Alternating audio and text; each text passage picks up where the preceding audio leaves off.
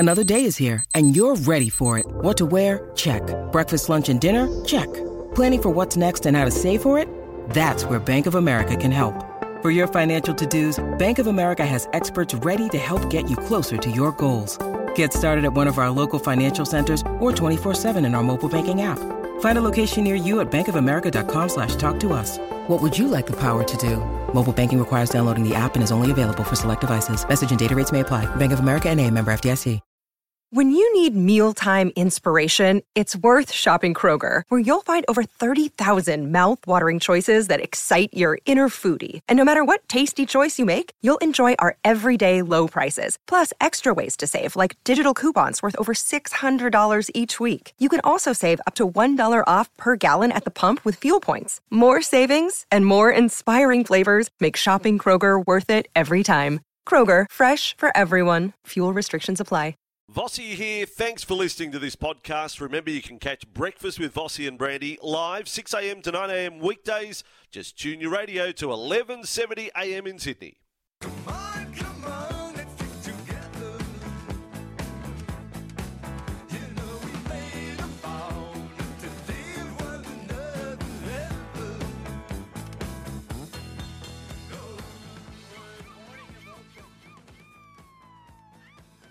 Good morning and welcome to Breakfast with Vossy and Brandy. It's Missile filling in today. If you're listening here on SCN 1170 AM in Sydney, and for the first hour, welcome to those of you north of the border, listening on SCNQ 693 AM in Brisbane. Pat and Heels will be along from 6 a.m. your time. And if you're listening anywhere across the SCN network, good morning to you. It is officially the first day of autumn, 1st of March, Brandy. Is that right, James? I've missed that one and just averted a bit of a disaster this morning. I've been waking up on my own without the alarm between sort of 4:15 and 4:30. Without the alarm? That's impressive. Yeah. So I set but I've always got the alarm in the back pocket just in case. Yep. Set the alarm last night. Woke up this morning and thought, just check the time, hit the phone. Jesus, it's 5:05. I said set the alarm for 4:20 p.m. Yeah. Okay. So anyway, mad rush. Got in here with not much time to spare, 15 minutes, and didn't even realise what date it was. So it's March 1. There we go. March, it's the start of autumn. In my mind, I don't really compute autumn and spring as much. I just go two seasons, summer, winter. And for me, my birthday is 11th of April. I kind of have that as the start of winter. And now I just go summer right up until mid-April because it's still warm. It's still nice. You still go down to the beach for a swim. Yep. I'm just a two-season kind of guy. Yeah, okay. Now, autumn sort of, I don't mind spring. Like spring is, for me, September, start of September. So spring, start of spring. Finals, football finals. And yes, that's exactly right. Yep. Weather starts to warm up at the back end of August. By the time you hit start of September, you've got the warmer weather. Autumn now is just sort of leaking. Summer's leaking into autumn, isn't it? Just as we speak, on the news right now, hot autumn ahead. The Bureau of Meteorology predicts warmer than average autumn with less rain than usual. Well, you know what? The Bureau of Meteorology has been so bang on this summer that we better take their word for it. This was the hottest summer on record. Bushfires galore, temperatures over 40 degrees. We've had one of the wettest summers on record. That Christmas period, it was raining the whole 2 weeks. You grew up on the coast. You grew up at Port Macquarie. Port Macquarie, yeah. Do you think this summer has been the most humid summer that it's for quite some time? I can't remember that many days that have been humid and over 30 on the coast. It's hard to. Port Macquarie's a lot more humid than Sydney, another 5 hours north. So I can only really compare off my last 10 years in Sydney. Actually, I'm 13 years in Sydney now. It's definitely been humid, and we had family from Melbourne up staying with us, and they cannot hack the humidity. Kills them compared to Melbourne. Very dry heat in Melbourne up here. Send them to Brisbane then. Yeah, or Darwin even. Now.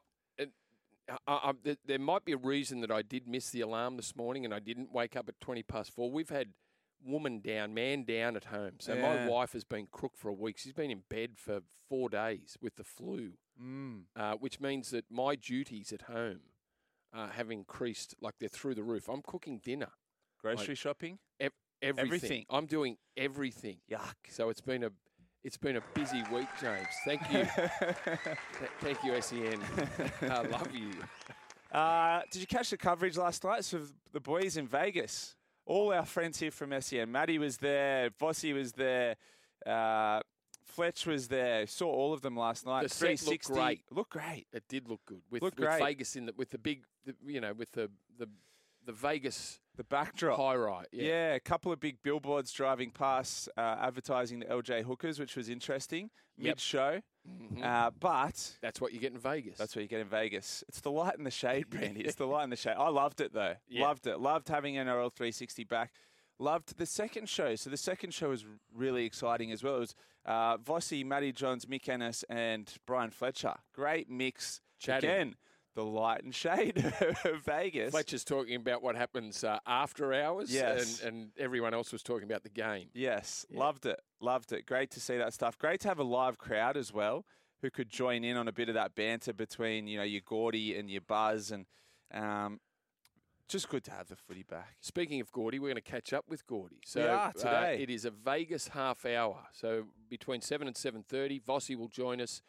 And we'll also get Gordon Tallis to join us. Gordon, of course, was the head of security for Fiji Airways. Mm. He was looking after the trophy. That's yes. his gig over there, apart yes. from just popping onto the panel, doing a little bit. Was he on a panel? He was on NRL 360. That's he right. isn't co-hosting this year, so Kenty's back. I don't know what the rules are in the media now. Can we say the name Paul Kent again now? We're cleared? All good. Okay. Yes. Paul Kent was back. He was on the NRL 360 panel again last night, giving his hard-hitting opinions again. He's not as positive about Vegas as some of the other guys. That's a shock. But, yeah, 360 back in full last night. Now, Vossy has been across in Vegas for a few days. We've been doing our crosses with Vossy. Mm. Voss Vegas, we're calling it. Now, we're anticipating Vossy may have a different Vegas experience to like a Brian Fletcher or a Matthew Johns. Light and shade. Light James. And shade. Light and shade. But Sats, Sats has done Vossy a little dirty here, I think. Have a listen to this. I wonder if he's going to catch up with Fletch, Hindy, Matty Johns, Gordy, whether they'll take him to that dive bar that they went to in their little documentary, The Sin City. Well, I couldn't see Vossy in one of those places. No. I don't think he would be. So we just had Jared Whateley over there for Super Bowl. Yeah. Who'd be more fun on a night out, Vossy or Jared Whateley? I think Whateley. I think Whateley's like he's got a hidden agenda. I think he's one of those guys. Careful what you say here, on the mate. Surface, yeah. he is meek, the ultimate professional. Mild professional. OCD, you know, everything's in order. He wow. prepares great. Right. He's the ultimate professional. Yes. But I think when the cameras go off and the microphones get turned down, he's reckless. There's an internal animal there. This is getting awkward. So Vossy, hopefully, still not picking up at the moment. There we go. So Sats, now, I went on a little tour with Sats and Jared as part of it to New Zealand at the back end of last 2022. And I've toured with Vossy, but only briefly, like we've gone away together, we've gone to games together where we're not really, you know, you're not letting the hair down. No, you're not. Yeah. No, it's too long a day, the nights. Yep. Anyway, so I don't know what Vossy would be like. Jared's very, very quiet. Yes. Yeah, I wouldn't term either Vossy or Jared Vegas guys. No. Inverted commas. No. Not at all. And I'm not going to pick. You're a bit too close to both, I think. I'm not picky. I'll get off the fence and I'll say, Sats, terrible call. Vossy every day of the week. Now, when in doubt, Vossy, when in doubt, Brandy, choose a rugby league man. That would be my advice. So when you're looking for a night out. So for those quiet moments, you can just throw up a league chat topic. And you know Vossy's been in and around the game. He knows, again, the light and shade of rugby league. He knows what Fletch and Hindy and Matty are up to while they're over there. So Vossy, look, would he be the loosest bloke on a night out? No. But I Jared Whateley on a night out. Get some spicy margaritas into both of them. You never know what could happen. Let us know, who would you rather have a night out with, Vossy or Whateley? Give us a call and tell us why. 1300 01 1170. Head to head, the great commentators. They are both great commentators. And I listened to Jared. I jumped in the car yesterday after we finished, James. The cricket started immediately. Yep. So I listened to the commentary for 45 minutes driving home yesterday. It was fantastic. And then I sat down and then I watched the cricket for most of the day. Apart from being a man down, the general, you know, unavailable to do anything. Yes. I had to run more errands than I was hoping yesterday. Yeah. But basically turned the air conditioner on and sat inside and watched the cricket and watched Australia get themselves out of trouble. They were in all sorts of trouble. They lost. Yeah. They got a good start. They were numbed for 60-odd. Then Steve Smith went. And all of a sudden, they went from none from 60 to 4 for 80-odd. So they lost 3-4 quick wickets. Khawaja was out there for an eternity without getting runs. It was a tricky green wicket. So they did the right thing, the Kiwis. But then Mitch Marsh got it about 40-odd. Cameron Green under enormous pressure. Now, we spoke to Jared about Cameron Green. Remember, we raised Steve Smith, and he said, I think the bigger question is around Cam Green. Now, Cam Green got his second Test century and a century that Australia desperately needed. So they are, at the moment, 9 down, and he was losing players around him. He was running out of batsmen, and he had to. So he went the slog at the back end of the day. Like he hit 4 to get his century, 9 for 279. That's a pretty good score after they were 4 for 80-odd. Yeah, it'd be interesting to see our bowlers on that wicket as well. Cam Green, awesome, obviously a standout. A couple of batsmen who have had very, very lean patches. Firstly, Travis Head. He had that run of darks, and now he's got one again. 2023 was the year of Travis Head. Won us the World Cup, won us the Test Championship, great in the Ashes, great in India. Yep.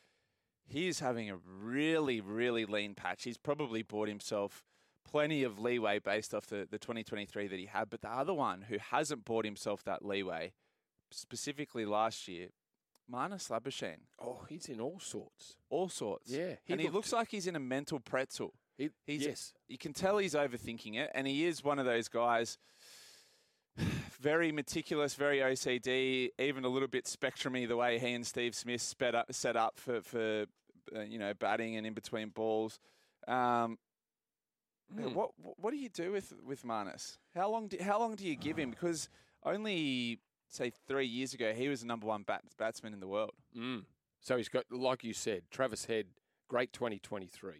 He's given himself a fair bit of time. Yeah. So is Marnus. I would have said Marnus gave himself last year, but last year he was pretty bad. So this year, again. If it tails off if it drags on. 2 years, 3 years. But they play these 2 test series and then there's not much happening, I don't think, in terms of test cricket.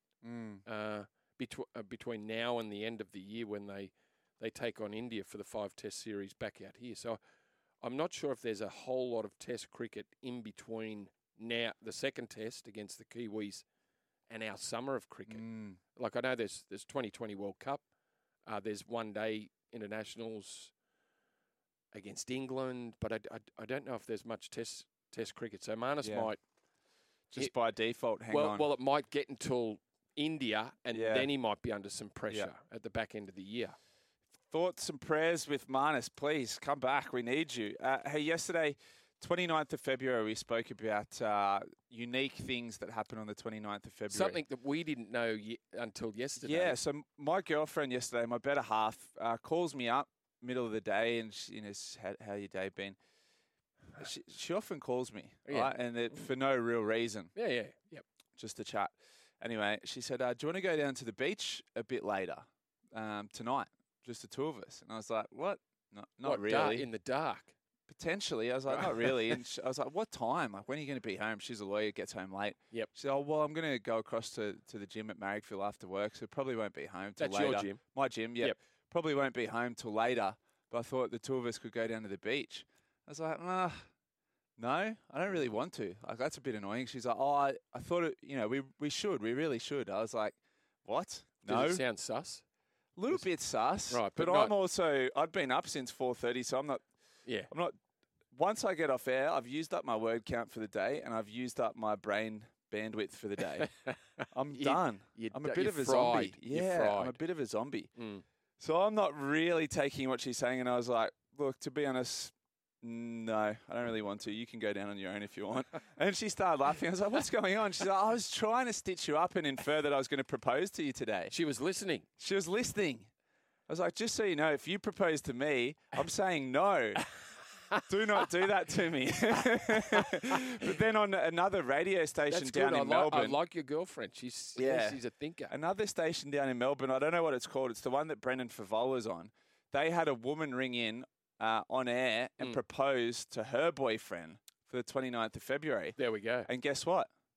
He said no. Oh, no. On air. Wow. Yeah. Wow. Why couldn't we get Ouija or Dunny or someone ring in and have proposed to your partner? Yeah.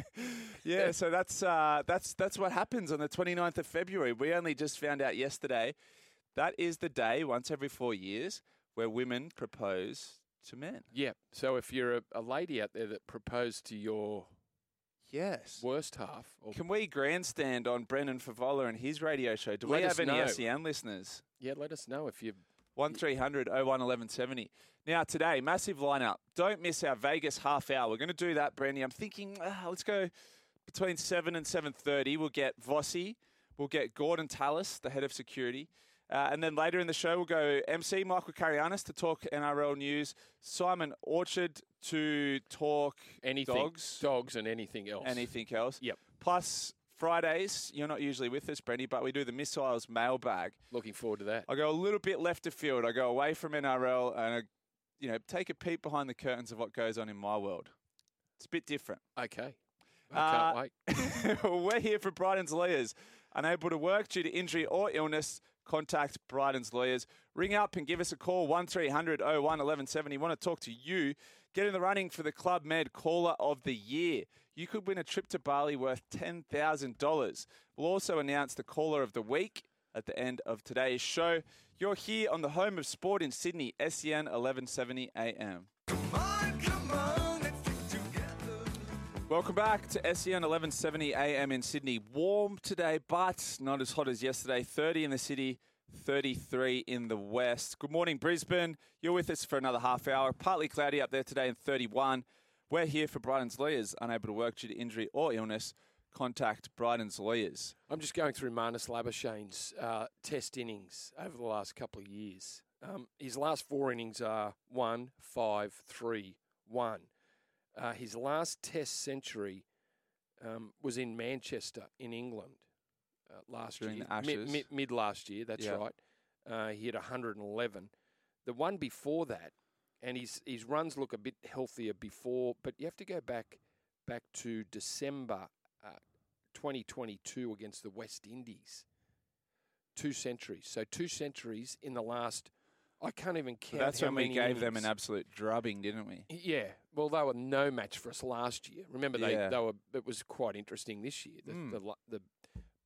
Last year, they were hopeless. Tabman makes a good point too. Tabman64 says, Marnus has now perfected his sullen long walk-off. And have you seen, yeah, he takes the it looks hard. That he... Yeah. Like it's a mortal wound, isn't it? Well, you want to see that from your athletes as well. True. You don't want to see them skip off with a smile on their face. But he looks bemused that he actually got out. Yeah. Like he sort of gives that look of, how did that happen?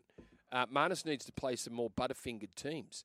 Never seen so many drop catches off one player. That is a very good point. True. Marnus would be going a lot worse if some of the teams that we're playing against could actually catch. I can't remember seeing a player that has been dropped as many times as Marnus has. There's been jokes about it, hasn't there, about how lucky he is as a player. A lot of you having your say on who you'd rather go out with in Vegas, Vossy or... Jared, the weight man. Morning, boys. Would much rather hit the Jaeger bombs with Vos Vegas, says the rat catcher. Dennis says Vos Vegas's sense of humour, evidenced by his show The Fan, puts Whateley into oblivion. So a couple of votes there for Vossy. 38 innings for Marnus, 1 century. So 38 digs, 1 century. See, most batsmen would be under pressure by then. I haven't... Really sort of floated under the radar. Yeah, he has. He has. So his last 4, 1, 3, 5, 1.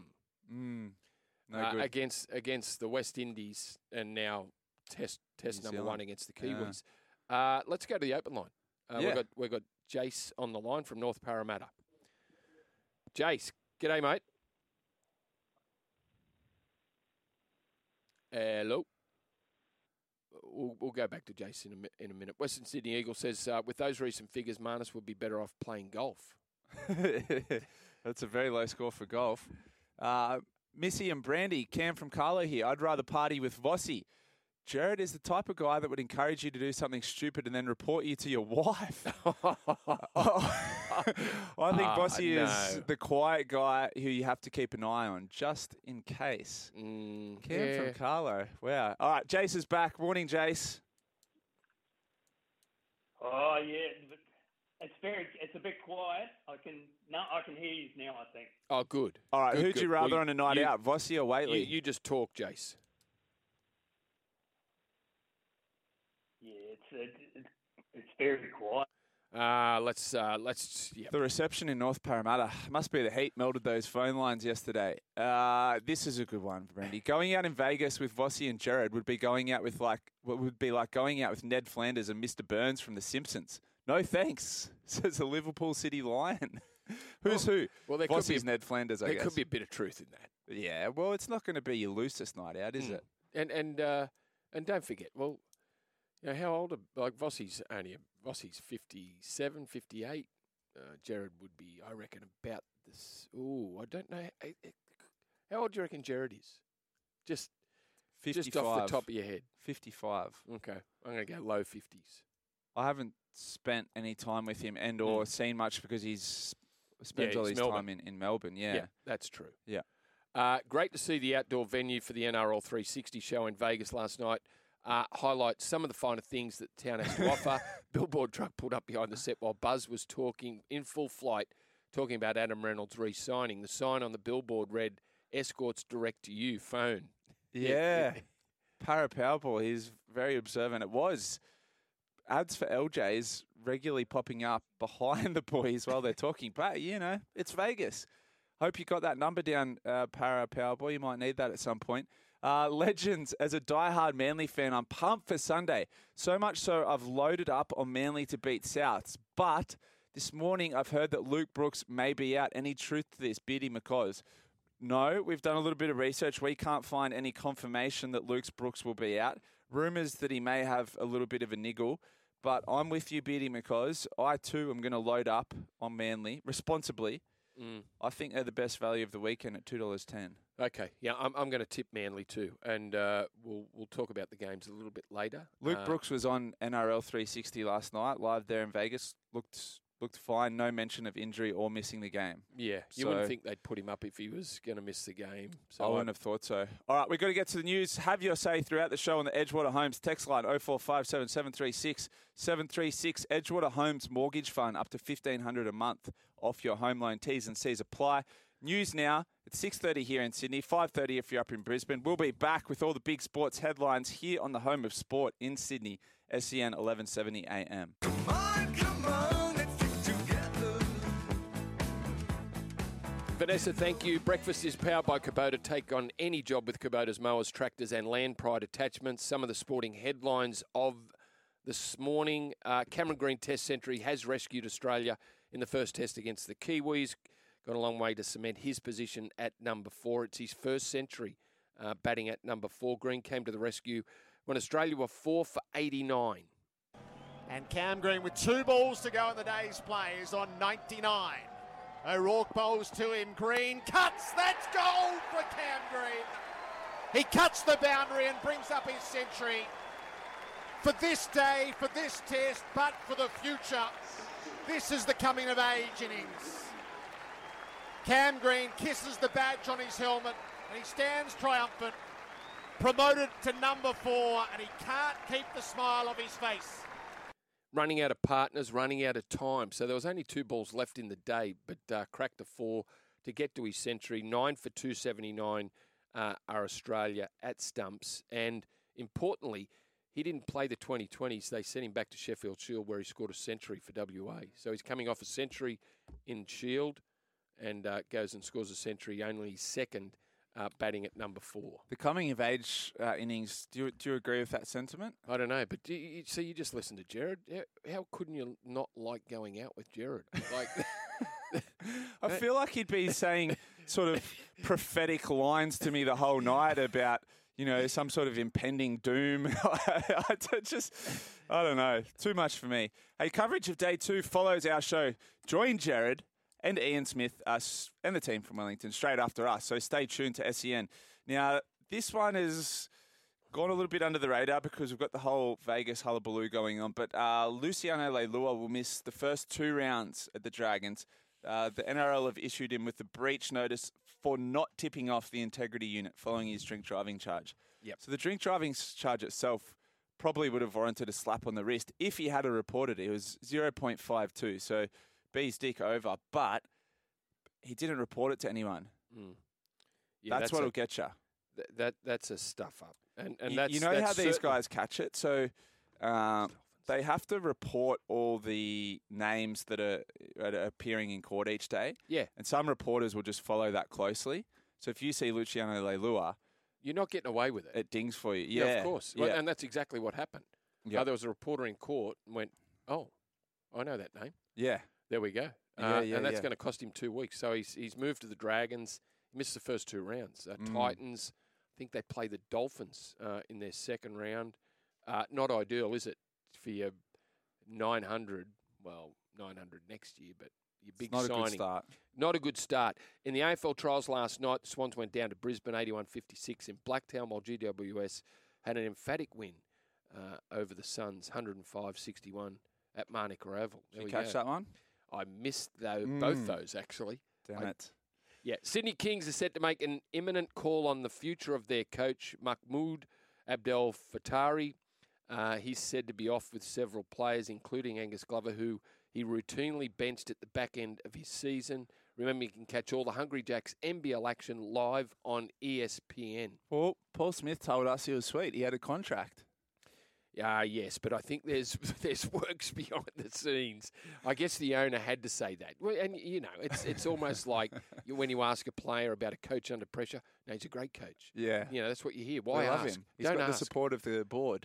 I shouldn't have seen that. I should have known not to even ask that question because you know what the answer's going to be. Yes. They support the coach at that time. Yes. But then by the time they lost last, you know, the night before last, they You may as well. Support of the board means head well and truly in said guillotine waiting for the drop. It's been a famous line, hasn't it, for sacked coaches. Gus likes it. Gus is support of the board.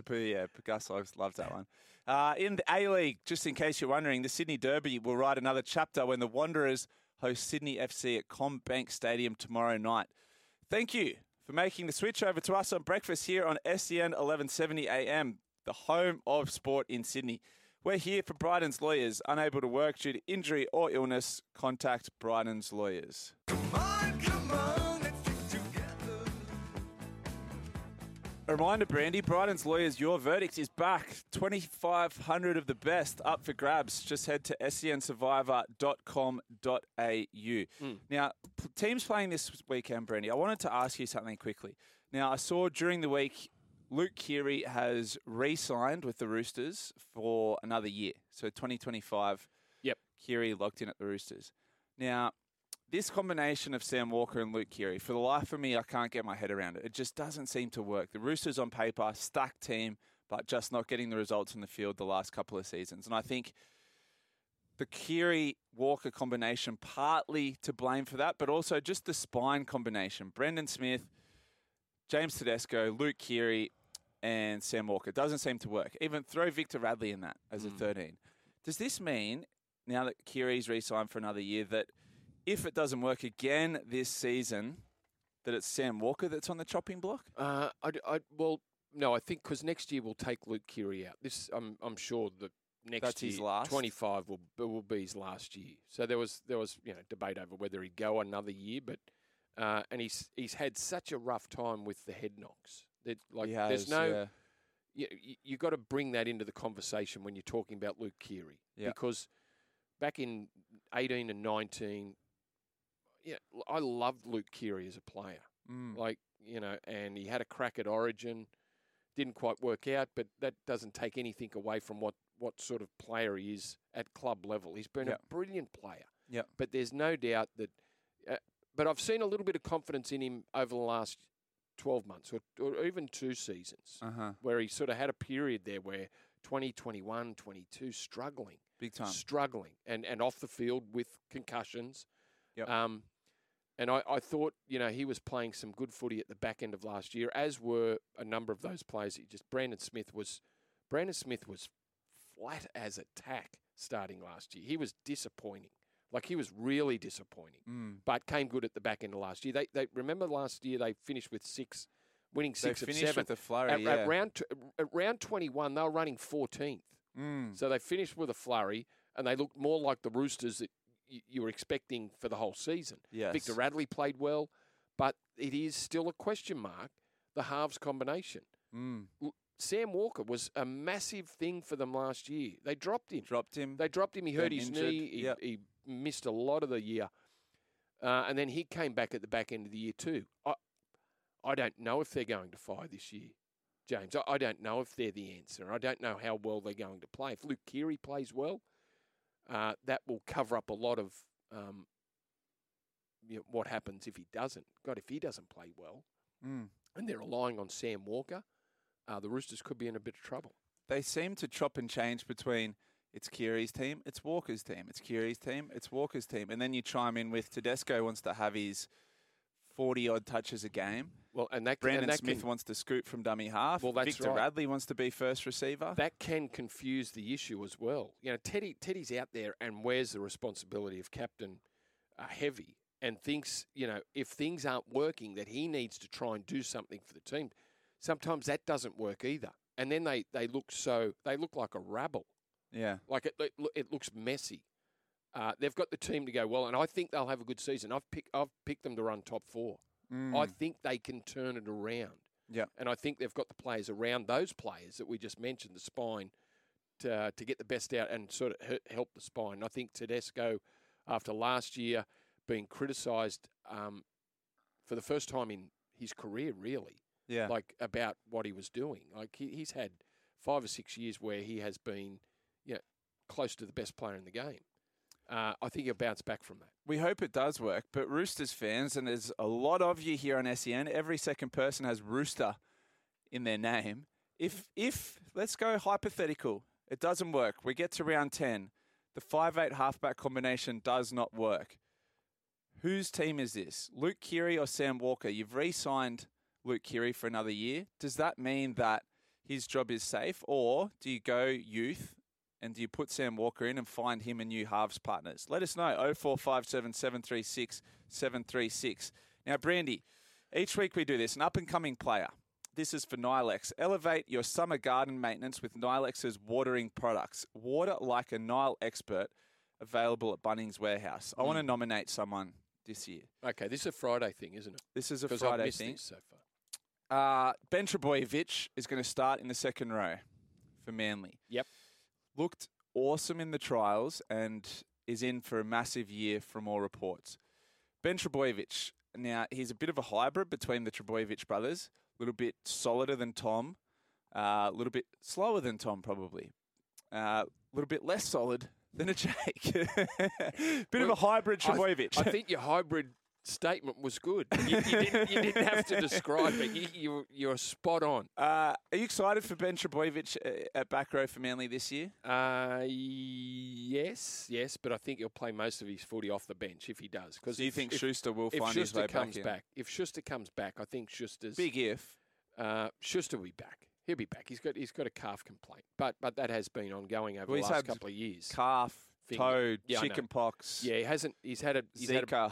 He's had a pretty tough run, but there's talent there, and I think Manly, if they're going to go well, and I've picked them in my 8, I think they'll play finals footy. I think they need Schuster, they need him on the edge, and they need him playing well.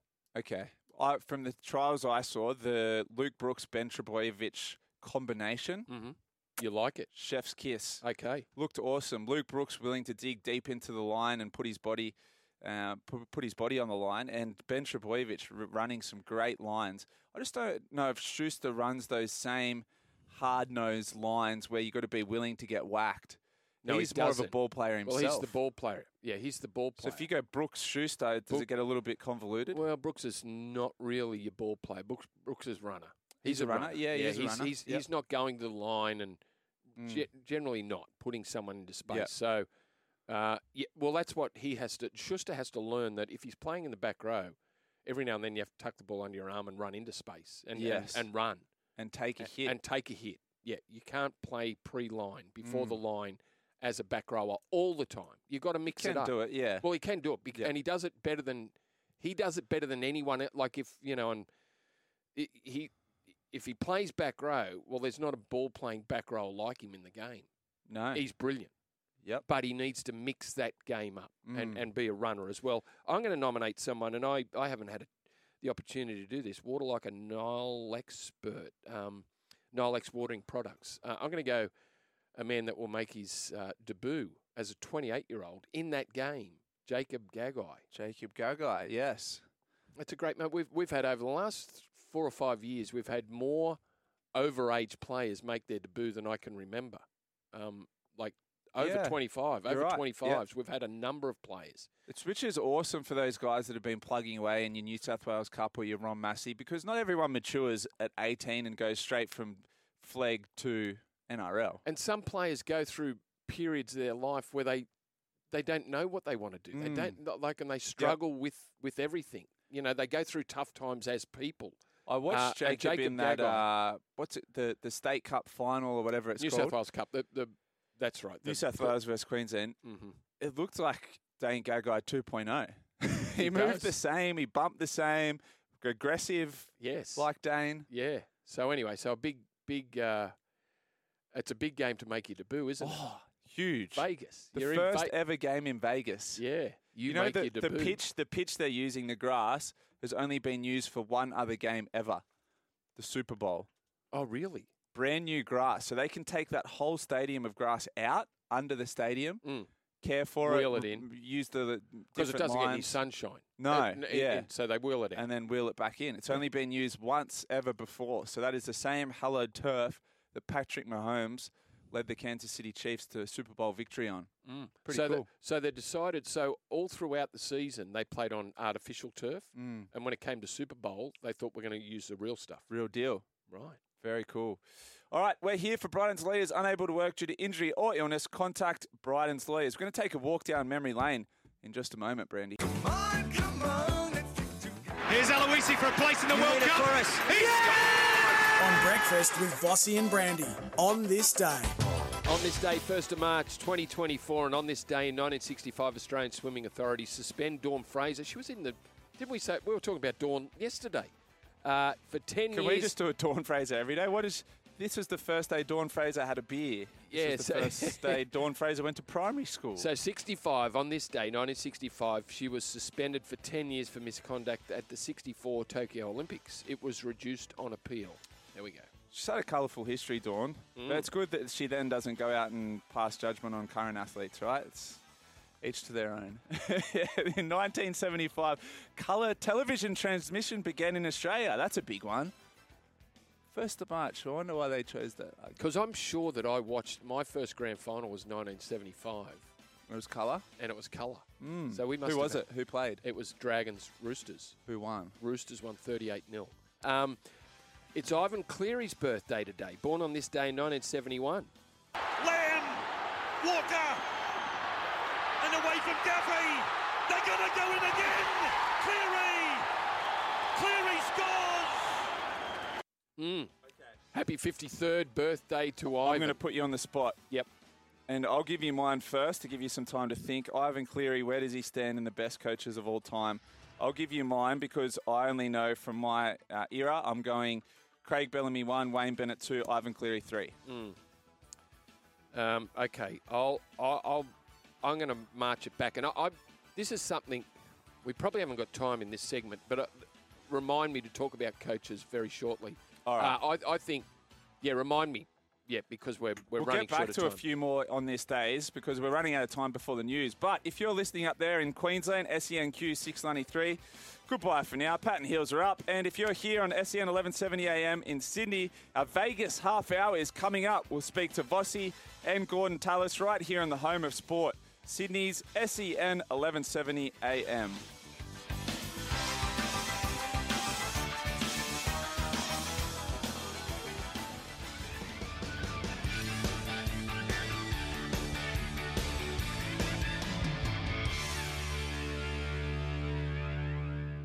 Brandy here. Thanks for listening to this podcast. Remember, you can catch Breakfast with Vossy and Brandy live 6 a.m. to 9 a.m. weekdays. Just tune your radio into 1170 a.m. in Sydney. Come on, let's stick together. You know we made a bond, and today was another level. So viva Las Vegas, viva Las Vegas. How I wish that there were more than 24 hours in the day. Shout out, Andrew Voss. Are you there over in Vegas? James, I am. Good morning, boys. We were watching you last night. This morning, I think Lieutenant Dan has got that intercom switch down, and he's killed my return volume. So you can't hear us. I will tell you, I'm standing in front of an unbelievable complex. I'm in front of New York. Hey, brother, how you going? I just met the goat here. Thanks, bro. I'm just on air to Australia. Good on you, mate. One of those street performers, James. No, but I'm standing in front of New York. So they have the Statue of Liberty. They have the Empire State Building, an Irish pub out the front, a giant Hershey's chocolate store. This is at the southern end of the strip, heading towards Allegiant Stadium, where things are really ramping up. The Fox League crew over there today. I think a lot of our listeners will have seen the images of the turf. That will be sort of a retractable layer that another couple of street performers, showgirls. Hi, girls. How you going? James Magnuson, yeah, he's here. They're going to slide the grass into Allegiant Stadium. So from outside, from next door, it is absolutely extraordinary. Vossy, how close is Allegiant Stadium to the strip? A road runs parallel to the strip that takes you all the way up that end. You couldn't walk it. I mean, I've been walking the strip this morning. I've been walking for an hour from Resorts World. I would be 3/4 of the way up the strip, so that's how long it is. But really easy to get to all the same. Just hop in a cab and you'll get there. The Roosters are having an open day training, I think, 3:30 Vegas time tomorrow. So it'll be interesting. I'll head along to that, obviously. Now, I misled you about the training. I find this a bit odd, to be honest, but I know they are restricted with time. All four clubs will get a look at the ground, but only the two home teams, I believe, will actually get a chance to have a very brief run around with the footy, have a bit of a captain's run. Right. Now, who is that? Which two? Right. So is that Manly and the Roosters? No one's a home team here, please. No, of course. So who does qualify for the home teams? Is it Manly and the Roosters?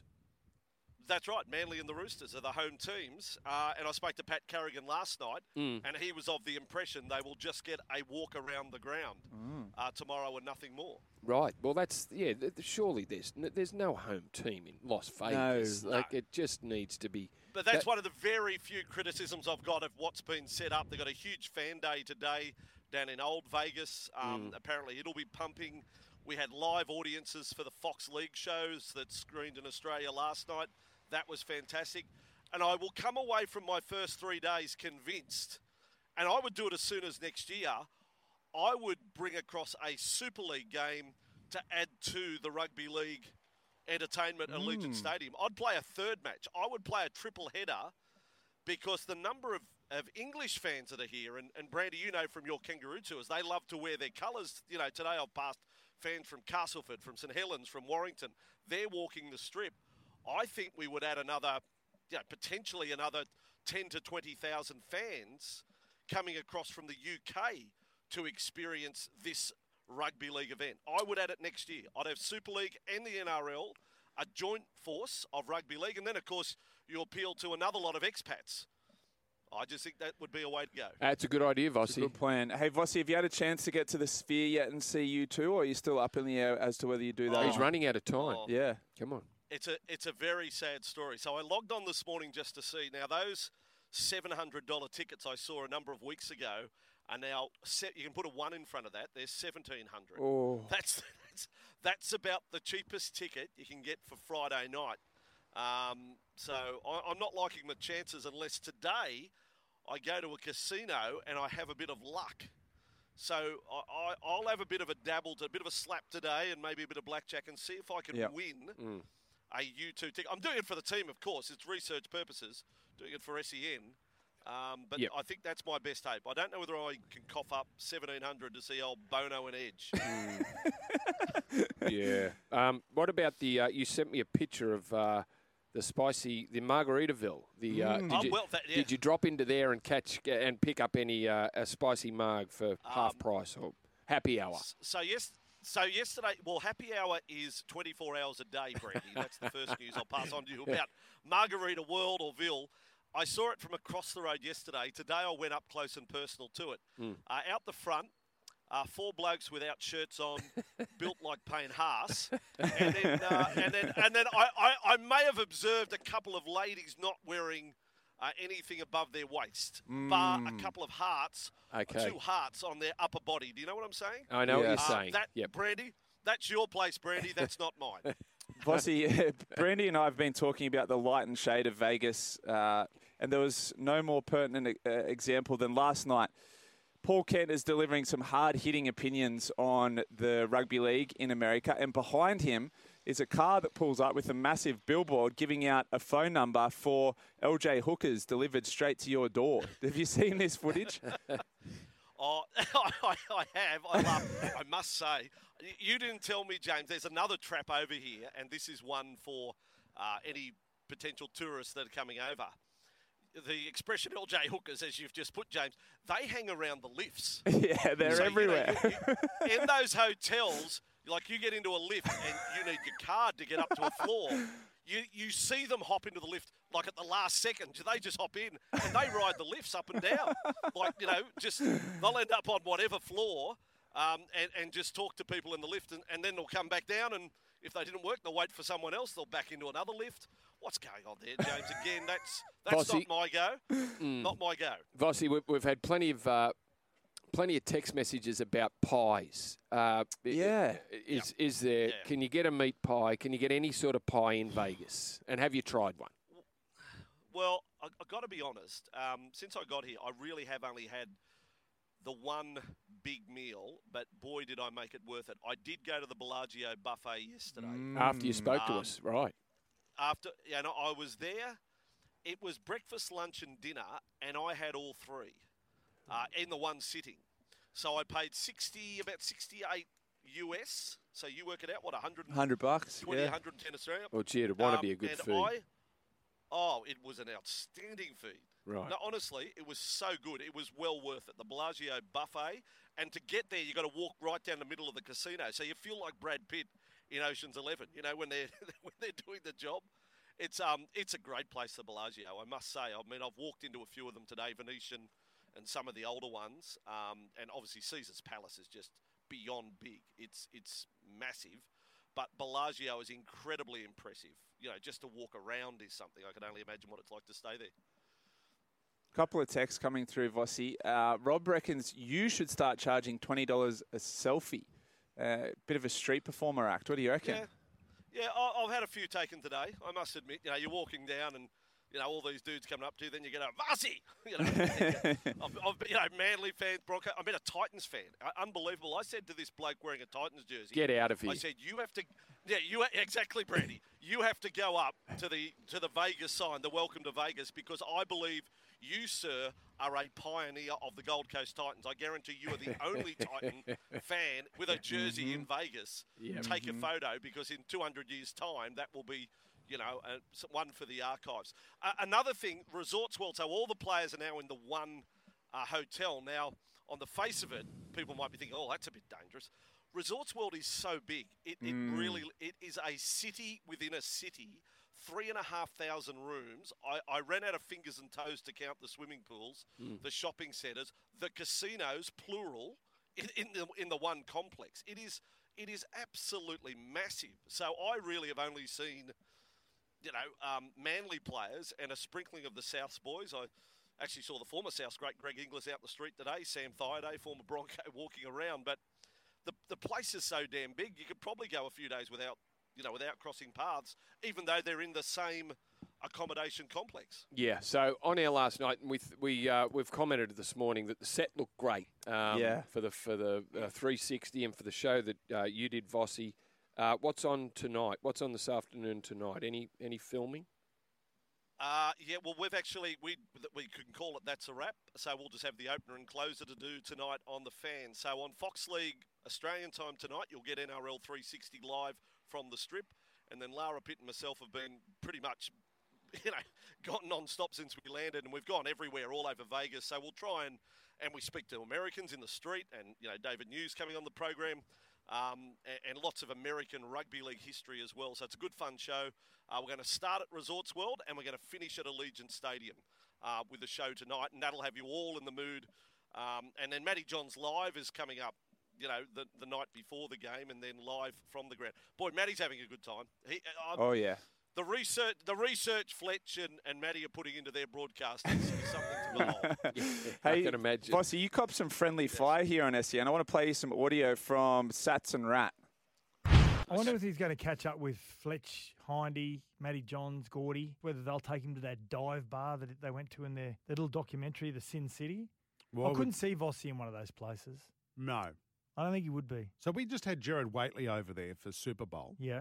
Who'd be more fun on a night out, Vossy or Jared Whateley? I think Whateley. I think Whateley's he's got a hidden agenda. I think he's one of those guys. Careful what you say here, on the surface, yeah. He is meek, the ultimate professional. Mild professional. OCD, everything's in order. He prepares great. Right. He's the ultimate professional. Yes. But I think when the cameras go off and the microphones get turned down, he's reckless. There's an internal animal there. This is getting awkward. So Vossy, hopefully, still not picking up at the moment. Wow. Well, what about that? Look, I'm prepared to say there is probably some truth in that. We know about Jared and his relationship with the nude cinemas down in Hawthorne. Yes. I would think he may have a little bit of the dentist from The Hangover in him. I think, in future trips to Vegas, he may come back with a tattoo over the eye and a tooth missing. Wow. Well, just for reference, Vossy, I backed you up. I said, no chance I'm going out with Jared. I'm the Voss man all the way. Yeah. I really appreciate that, James. Yeah, you've got a lot of support in here. But do I want to go out with you, James? No. I'm not sure if you're ready for that. Hey, Chuck from Calderwood has texted. He said, Wade Graham had a bit of a crack at you on the buy round over taking a pic of a sleeping James Graham. He reckons what happens in Vegas stays in Vegas. No, it wasn't Vegas. It was on the flight to Vegas. So, I feel like I haven't breached any rules there. And I was just amazed. I mean, I was in awe of the guy that here we were about to land. Like they're saying, get your seatbelt on.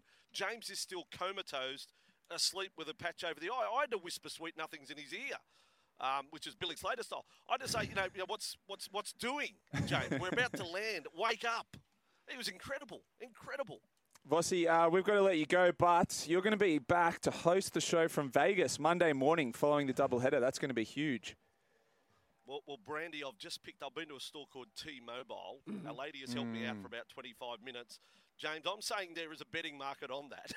The favourite way is getting to air, but firming in light of the equipment I just picked up is going to struggle to get to air. But I'll do my best, boys. Okay, let's not do anything silly. But you enjoy the next couple of days before the game, and we'll talk. We'll talk Monday and see how you go. We'll either do the show for 3 hours together or. James will be on standby, ready to come in. Yeah. Good stuff. We'll get to air some way, somewhere, from someplace, maybe from a park bench. Good on you, Andrew. Come on, let's get together. Welcome back to Breakfast with Brandy and the Missile this morning. We just heard from Vossy. He's over there in Vegas. A reminder, you can win weekly prizes and a major prize of an NRL Grand Final experience thanks to the brand of hot water that comes on steady, hot and strong. That's Ream. Visit nrltipping.sen.com.au. We're trying to find Gordon Tallis, but he's missing in Vegas. Oh, that's a shock. He is the Doug of The Hangover. But we've also seen on the Today Show on the screens in the background, Jonathan Thurston was meant to front up for a Today Show interview. He too has gone missing. There we go. Sam Thido over there. He's missing. Over there. He's missing in action as well. I've been following along on the socials. I have the worst. Is Willie Mason over there? Yes. Missing. I'm having the worst FOMO at the moment. So I was following along on socials. I saw last night Hindy, Beaver, Willie Mason had all linked up somehow in Vegas. Dangerous. Then they bumped into Gordy and JT. Jonathan Sam Thido. Somewhere else. What could possibly go wrong? And then you'd probably get Matty Johns and Brian Fletcher coming off a live TV performance, looking for a bit of fun. They're actually, you know, the time zones aren't too bad, Brandy. So I was watching, it's lunchtime, isn't it? Yeah. Over there. So I was watching those shows last night, thinking, "Geez, it must be late there." Then I checked, so it was 7:30 in Sydney. It was 12:30, so just after midnight in Vegas. So they're 5 hours ahead of us, a day behind us. So the time zones aren't too bad, really, for that sort of West Coast of America. And if you're doing a show at midnight or thereabouts, and you're up and about. You're a bit hyped up after the show. You've been chatting. You are. So there's no just going straight to your room and going to sleep. No way. No. You need to sort of take the edge off somehow. Yes. And obviously, Gordy, Jonathan Thurston, whoever else have taken a big edge off. We ask any of our SEN crew, if you're on the app over in Vegas, please send out a search party. Where is Gordon Tallis? He's supposed to be protecting that trophy. Well, he might be. He might be in the foyer of some hotel, just sitting around the trophy, him and JT, just swapping stories. That's what he could be doing that. Johnny Mack says, apart from up the wires, maybe the World Club Challenge could be staged there as neutral ground. Don't know how that goes for timing and the secondary game. Just a thought. I don't hate it. Not a bad thought. Actually, I really like it. Yeah. Well, that gets the English component into the...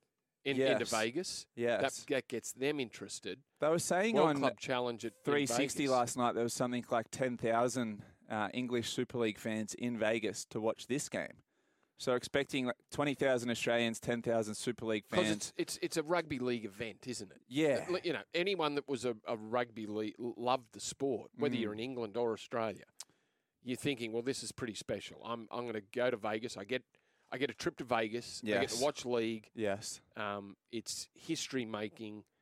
I think it would be like Magic Round, where the first year of Magic Round, good, but then everyone sat back and watched Magic Round and said, "Oh, I've got to be there next year." Magic Round's going to be enormous this year. Yes, enormous. Yes, you're in. You want to go? I'm super keen. Yep. Yes, Magic Round is a great weekend. SEN Bigwigs, if you're listening, super keen for Magic Round. I'm feeling some sort of like take the fans up. I'll take them on a night out in Brisbane. Well, I went into the SEN. I duck out of commentary, and if I'm there, I'll go into the SEN. It's almost like a pub in the stadium. So and really? I go in there and get on the microphone and have a chat to all those SEN supporters who are in this pub. It's fantastic. All right. Shout out if you're listening, Big Wigs at SEN. Hey, we got a call. Jace from Parramatta, he's back. Hopefully he can hear us this time. Morning, Jace. Morning, Missile. Morning, Brandy. You got us, Jace. What do you got, Jace? Look, boys, just quickly, I loved hearing Vossy over in Vegas, but I'm coming to his defence after hearing Scott Sattler choosing Jared Whateley over Vossy on a night out. So they're both brilliant commentators, but let's compare the pairs' commentary. Mm-hmm. So Jared comes out with, that's a shot of an emperor. Yeah. And we've got Vossy, who says classics like, looks like he's been hit in the orchestra stalls there. Yeah. Okay, yeah.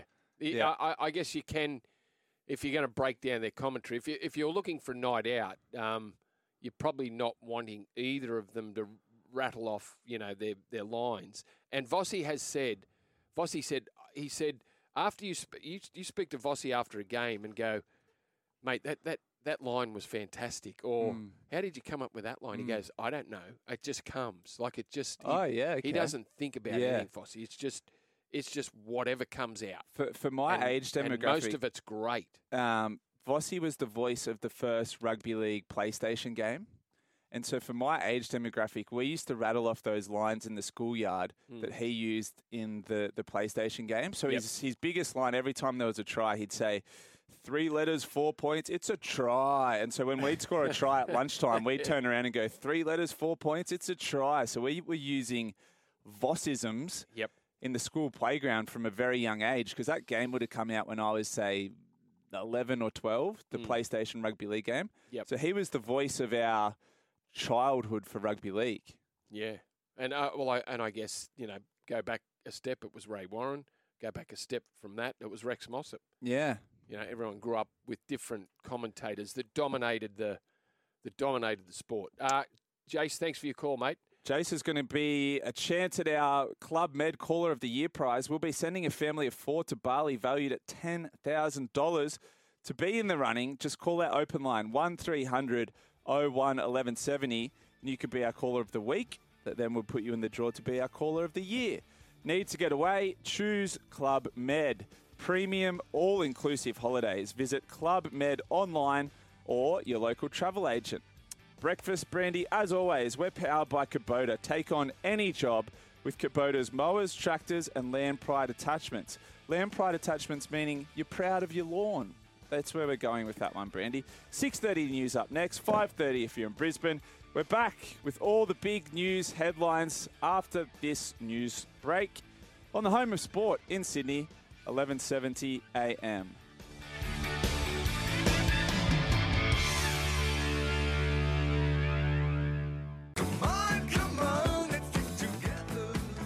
Plenty of text messages coming through. Thank you, Vanessa. Breakfast is powered by Kubota. Take on any job with Kubota's mowers, tractors and Land Pride attachments. The official handler and the security guard for Fiji Airways, official handler of the NRL trophy, is the security guard for Fiji Airways. And he's on the line, I think. I think we've tracked him down. We've wrangled ourselves a Gordon Tallis. There's reports of many people missing in Vegas, but Gordy isn't one of them. And we've got him on the line. Yes. Gordon? No. G'day, guys. How are we going? Good, we're going good. Probably not as good as you, but and you can tell us just how good you're going at the moment. Well, it's just lunchtime, actually. It's 12:30 over here, so I'm just I've actually walked the strip, and I'm just going to have a quick bite to eat, and then obviously Fox tonight. So it's there is a fair bit of pleasure, and we're in the entertainment capital, but there's still work to be done. There is work to be done. So you're on set last night, Gordy, 360, and we're saying the set looked fantastic, with the with Vegas in the background. You finished at about midnight or maybe. What time did you finish last night? And what did you go straight to bed last night? Or what did you blokes do at that time? Brandy, no, I didn't. We got off about 9:30 last night. So okay. And then we had a meet and greet with Peter V'lanis and Patrick Delaney and all the Fox and Nine guys. We all got together and had a couple of beers. But yes, it was probably a midnight finish. I got up today and I've been doing all these media calls. But it's actually a great vibe, Brandy. I played golf, and even the guys that were playing golf, and one was from San Diego, go, oh, there's rugby on in Vegas this weekend. So we're over here before Christmas. We didn't hear too much. We're filming. People are saying, well, what do you guys do? But there is a vibe around the place now, which is pretty good. And they're expecting maybe 15,000 to 20,000 Americans to turn up to see our game for the first time. Gordy, Missile here. Did you see the footage last night? So Kenty was doing his normal serious heavy hitter thing, and then behind him, a big billboard pulled up, being dragged by a car, saying "Escorts delivered to you." Yes, I know, because like that meme comes through. Because when Patrick Carrigan sat there too, just right behind him. And it's got poor, so that's going around. It probably suits Kenty just a little bit. Gordy, actually, it probably suits Buzz a little bit more. I love it. You can say that and get away with it. Did I just say that? Yeah, you did. Now, so we just spoke to Vossy, Gordy, and Manly and the Roosters, because they're the home teams, apparently get a little bit of a captain's run on the ground, but the other boys don't. Did when you spoke to Pat Carrigan, did he mention that? No, well, do you know what? Obviously, Manly got over here first, and I've bumped into the Roosters. They're staying in the same hotel. Like, we're all staying in the same hotel. The Broncos have only just arrived. So then they arrived about an hour ago into Vegas. So I don't know that. Right. We walked on the field, Brandy, about a month ago, and it was quite chopped up. It's probably had a fair bit of footy. So I don't blame them. I, and if you're the home team and you get a bit of home ground advantage, I think that's only fair enough. Gordy, I've been getting the worst FOMO watching everyone on social media over there. I saw last night, I think it was Hindy and Willie Mason and Beaver Menzies had all linked up. Who have been your sparring partners so far for the nights out in Vegas? Well, James, I actually brought my wife. So I'm a little bit smarter myself, and Matty Johns brought our wives. I think Fletcher's brought his wife. So Nathan Highmarsh and the guys that are over here that are probably just lonely and missing their dogs and their wives, they've sort of caught up and sit there and swap family stories, I think. Yeah, it'd be so, quite nice with Willie and Randy and Beaver. Because, Gordy, you blokes had 10 days there pre-Christmas. So yeah. Matty Johns is still a broken man from that. He's still hurting. Yeah, I think Matty was broken. He did go missing for 2 days when we were over here before, but and then that's why I think Trish did jump on the flight. But it's fantastic. And, we can... Some people are going to knock while we're over here, but I'm standing here now, and Elvis played on the strip, and we watched Manchester United come out to Australia, the LA Dodgers, San Diego, the Gridirons come out to Australia. I think why not bring our product over here and see whether we can just get a couple of little baby steps going, and who knows in 20 years if there's a game over here every year for 20 years, well maybe we can just get a little bit of a tiny footprint in a bigger market. But I think that they'll love the game. I watched the Super Bowl, and I do think our product is as good as that. So hopefully that the Americans think the same. Is there any talk about any of those Super Bowl players, making their way to Vegas for the game, like the Kelsey brothers, Mahomes? I think someone said that. Yeah, yep. Yeah. Well, Big Jordan, the old South guy that plays for Philadelphia Eagles. Jordan Mailata. There's talk that he's bringing Jason Kelsey, and if he comes, Travis Swift. He's changed his name over here. He's Travis Swift. We'll probably go with him to watch it. And Hugh Jackman's here, and he's bringing a heap of his actor mates. So we don't know, but I think a lot of the Philadelphia Eagle blokes are going to come out and jump in a box. But, that'd be good. I don't know. Actually, Brandy, mate, you'd like this. I played golf, and in front of me was Jerry Rice. Oh, really? The great wide receiver for the 49ers. So I don't know whether Volandis is walking around giving them a ticket to say, "Hey mate, you want to come on and watch our game?" But hopefully that they can come on and we can sort of get some traction. Yeah, you mentioned about the positive vibe, but no, Gordy, I honestly, and we've been on radio all week. I don't think there's too many people that are negative about it. I think why not give it a crack? Get over there, have a go. Yeah. It's. We Brandy, speak to a lot of people. Did you play here in '87? No, I didn't. No. I didn't make. I wasn't playing Origin in '87. No, but you know what? I've thought about, and you played at Wembley. You played all those famous grounds, and you played in every big moment. But I'm a bit jealous. I'm a bit envious that these guys are going to run out here at a great stadium, at the home of entertainment. Yeah.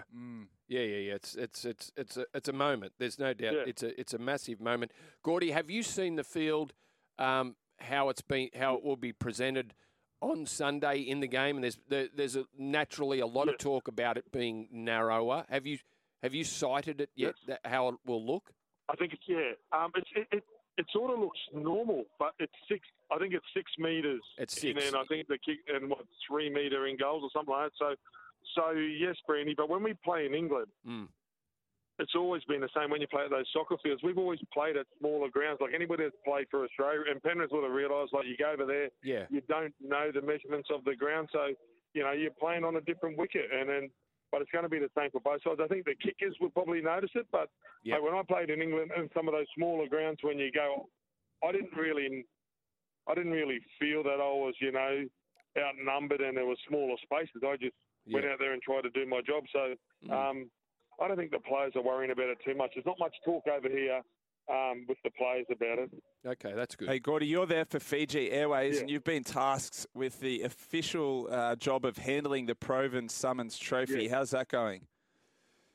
He's lost it. Well, it was fantastic. So we flew over. We had a small stop in Fiji and we've had so many wonderful Fijian players play the game, but to take the trophy there and watch the kids touch it, and I played with two amazing Fijians, Petro Sivnasiva and Luke Keary, and what they gave our game. So to go and some of these young kids, and I know the Melbourne Storm and the Knights went there and played as well. But, you know, at a stop on the way, and it was a great flight, and the trophy did get here safe and sound. He might have had a couple of drinks with me on the plane. He's probably not as jet-lagged as what I was, but he got here safe and sound. Yeah, so you're looking after the trophy. I thought they might have just taken me to look after you, but you've taken the wife.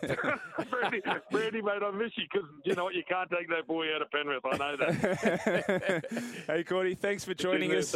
Enjoy the weekend and the games, and thanks for catching up with us here on Breakfast with Vossy and Brandy. Pleasure, guys. On you, Cordy. We're here for Brydon's Lawyers. Unable to work due to injury or illness, contact Brydon's Lawyers. Up in just a moment, it's my mailbag, the Missile's mailbag. Come on, let's stick together. Welcome back to SCN, 11:70 a.m. in Sydney. Warm today, but not as hot as yesterday. 30 in the city, 33 in the west. Breakfast is powered by Kubota. Take on any job with Kubota's mowers, tractors and Land Pride attachments. It's time, the Missile's mailbag. The Missile's mailbag. When you control the mail, you control information. All right, Brandy. Formula One, Drive to Survive. The new season has just launched on Netflix. It's a global phenomenon. And this weekend is the first weekend of the Formula One over in Bahrain. So they kick off the season this weekend. It's huge. It's huge now worldwide. So I wanted to give you a few stats on Formula One. First of all, I'm going to hit you with driver salaries. I'll give you the top 5 driver salaries. So these numbers are all in USD. So pretty much double them, 1.5 times them. Max Verstappen is on $55 million a year. He's at Red Bull Racing. Lewis Hamilton, $45 million a year at Mercedes. Next year, he's going to Ferrari, and that number bumps up. I think it's about 100 million AUD. Charles Leclerc, he's at Ferrari, 34 of the best $1 million. Lando Norris, $20 million. Then we drop down to 5th. George Russell from Mercedes, a measly $18 million. Struggling, doing it tough, isn't it, George? Big bucks over there. So I had a little look into... Well, what are these teams worth, these racing teams? So the Ferrari racing team in the Formula One is worth $3.9 billion. $3.9 billion. Now, the sport has exploded since this documentary on Netflix. Are you a watcher? Big watch. I don't really watch the races. I'd never watched a whole lap of Formula One in my life until I watched this documentary. Yep. And now I love it. The race this weekend's about 2 a.m. on Sunday morning, so it's a little bit hard to take in sometimes with time zones. Mm-hmm. But if it ever marries up, I like to watch a bit of it. Now, because of this documentary, the sport has exploded. So that valuation for Ferrari at $3.9 billion, US again, is almost a 200% jump in valuation from 2019, which was when those docos started. So COVID was great. COVID was great for Formula One. Mercedes is close behind. They're valued at $3.8 billion USD. Mm. Now, the average team in the Formula One, so this is from the best to the worst, we've averaged out their revenue, $400 million USD in revenue. That's money brought in, sponsors, TV rights, all the rest, ticket sales, everything. Now, how much do they spend on their car, you might ask? Now, they have a budget. They have a salary cap, yep, to spend on their car each year. And each team pushes right up to the limit of that salary cap for money spent on their car. That salary cap, 145 million USD spent on research, development, parts for that car in any given year. Mm. So that's an expensive car. So I thought, I wonder what parts go into that car. Well, the most basic one, which we can... I guess, understand, is the steering wheel.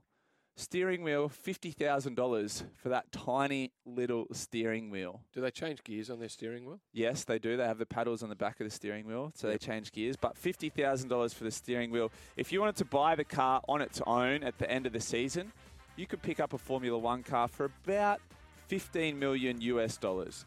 So a big part of the $145 million is replacing parts during the year. They crash tires? So many times. Tires, a lot of tires. Yep. So big bucks in the Formula One racing world. So huge. Keep an eye out for that this weekend.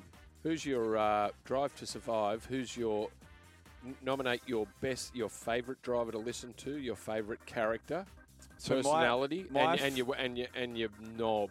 So my favourite is Lewis Hamilton from a Mercedes, and my A grade Max Verstappen. Oh really? Yeah. He's just not much personality, Max. He's a little bit of a grumpy dude, but he's the most talented driver in the lineup at the moment. And they're all small, aren't they? They're little guys. Little guys. The one outstanding attribute that they all have: neck strength. So they go through so many G-forces that they have to have these super strong necks. So a lot of their strength and conditioning is revolved around their necks. Wow. So most of them little guys with thick necks. Yeah. Very strange. Well, wearing big helmets, yeah. Yes. All right. I wanted to do Vegas one more time. This is the last weekend we're going to be in Vegas for the year. So I wanted to do one more list. And this is the biggest crimes to have happened in Las Vegas. First one, the death of Sonny Liston. Legendary professional boxer. He was found dead in his Las Vegas home in 1971. His wife found his body after she'd returned from a 2-week trip. Now, they're saying that it was an overdose, but he was found with heroin in his system and it wasn't a lethal amount. So dodgy. Who killed Sonny Liston? Still ongoing. Cold case, is it? Cold case. Right. The second one, the death or the murder of Tupac Shakur. We all remember this one. Shot out in the street. He was shot in the street. Car pulls up, shoots him. It's a cold case. They think they're close to finding that. I think they may have even prosecuted someone recently for the murder of Tupac Shakur. That's a long time ago now. That was in 1996. He was only 25 years of age, and he was at the peak of his powers. Other notable ones, there's been a bunch of big heists, but the other one that I wanted to talk about was the kidnap of the Wynn daughter. Now, she is the daughter of Steve Wynn, who owns the Wynn Casino. Mm-hmm. She was kidnapped and held for ransom. Two armed robbers. They asked for $2.5 million for her return. They settled for $1.45 million. Did they get away with it? Yeah, Steve Wynn told them that that's all he could afford at the time. That's all he had. When are we talking? What era? 1993. Right. The perpetrators, unfortunately, were caught. A few days later, one of them attempted to buy a $200,000 car in cash, and the ruse was up. They were caught. A lot of other big heists around stealing chips, stealing cash, but those big three stood out for me. Okay, so he got his daughter back. Paid 1.4.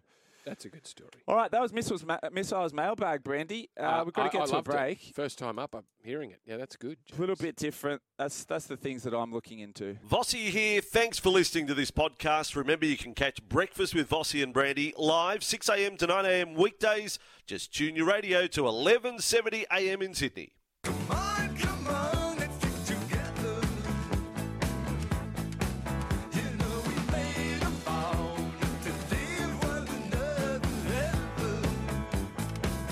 Back for the final hour of Breakfast with Vossy and Brandy, but Vossy's in Vegas, so it's Missile and Brandy with you this morning.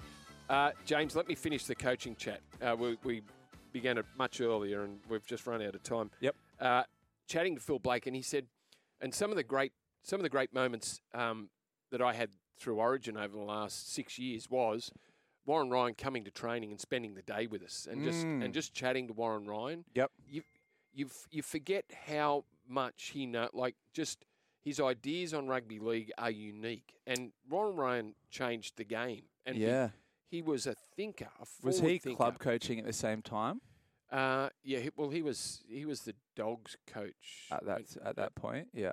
Not through Origin. Oh, okay. So he just finished up. Yeah. This is recently. He'd retired. So, recently? Yeah, the last 6 years of Origin. Okay.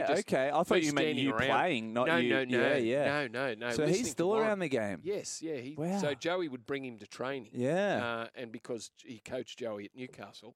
Yep. Just to listen to him. And Blakey and I were chatting about him and Brian Smith the other day, and we said their knowledge of the game will be lost once they pass away, then so I'd love to sit down with Warren, and I have over the last 6 years at Origin training just spent an hour or so with him and just pick his brains about everything and get it down, record it, record him talking about the game because he's still got a brilliant mind.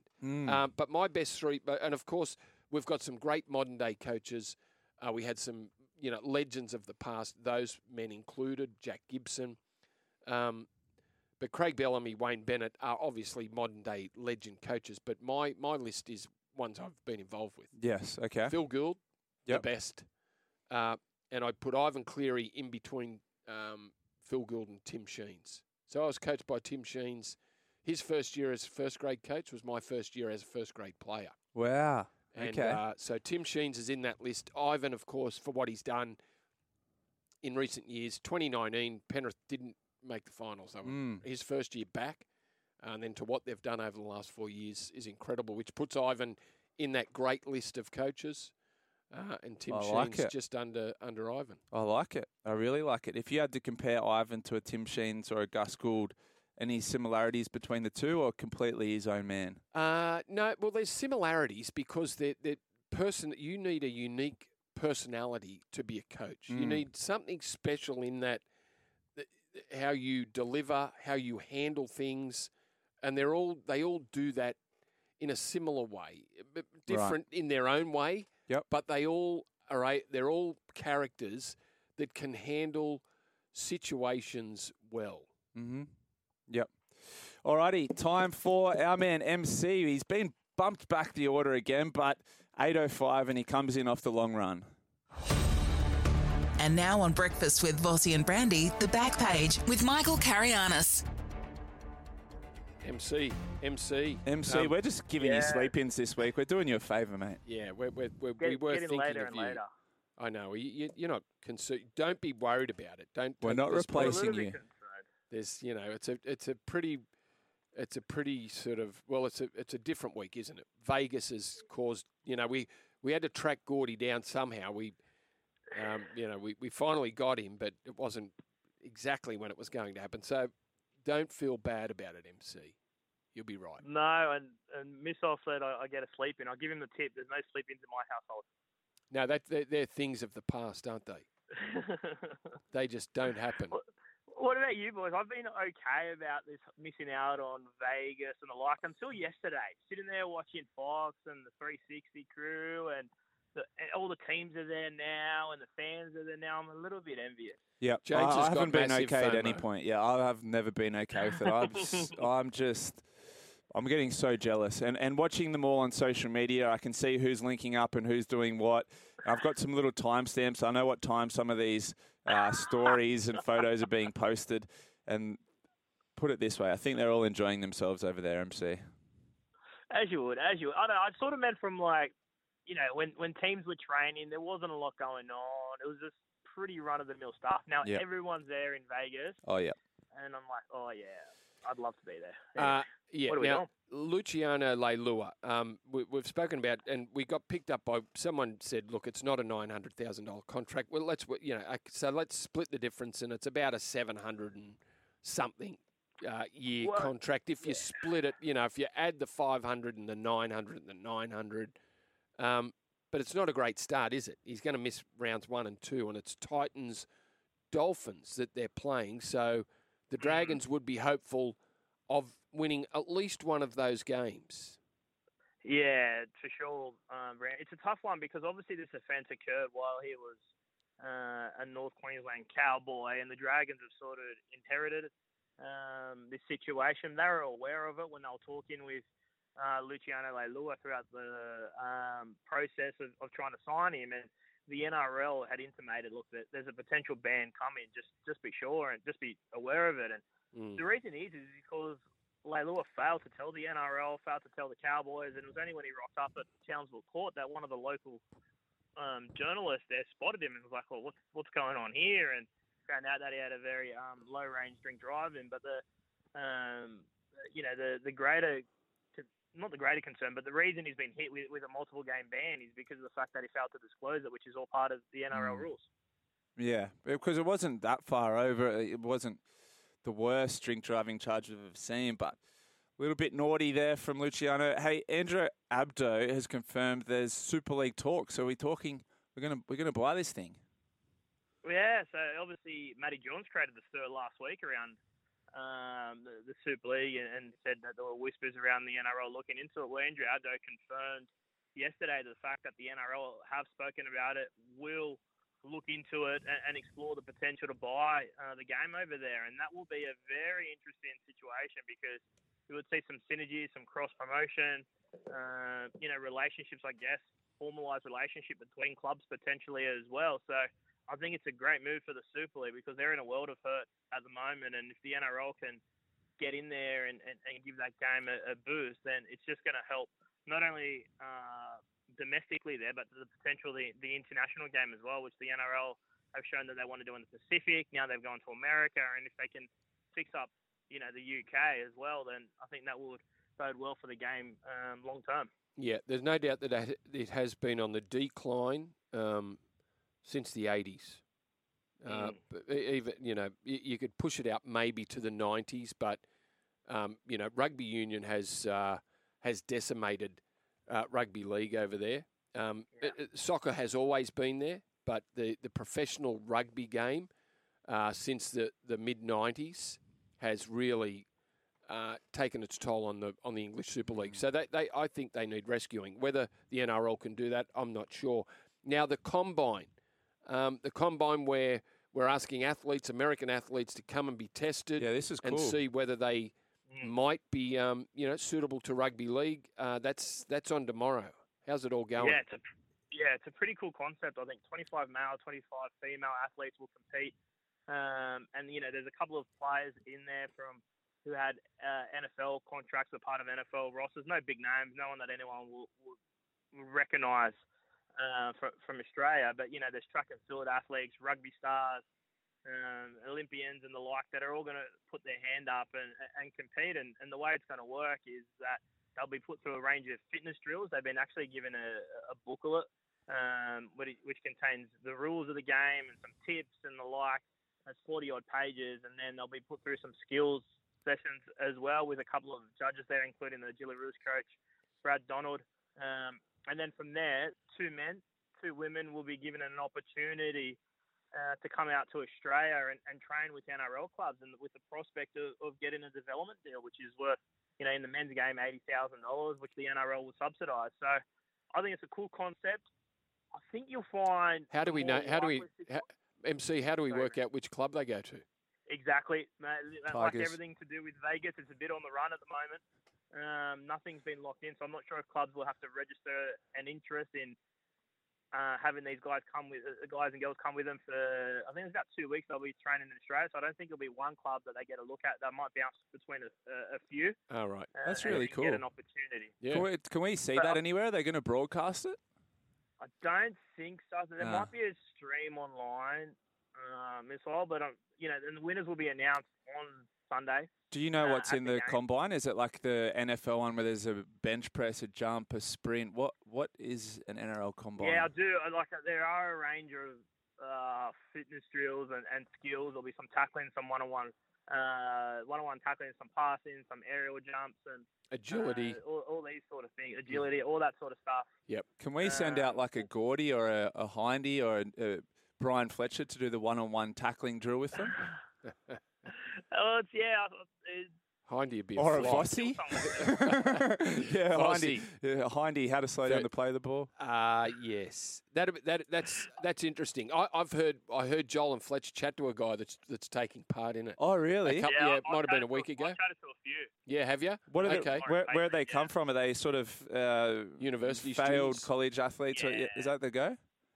Yeah, most of them are college. As I said, a couple were contracted. There was at least 2 contracted. One was contracted to Buffalo in the NFL. One had a roster spot in Denver. They didn't crack.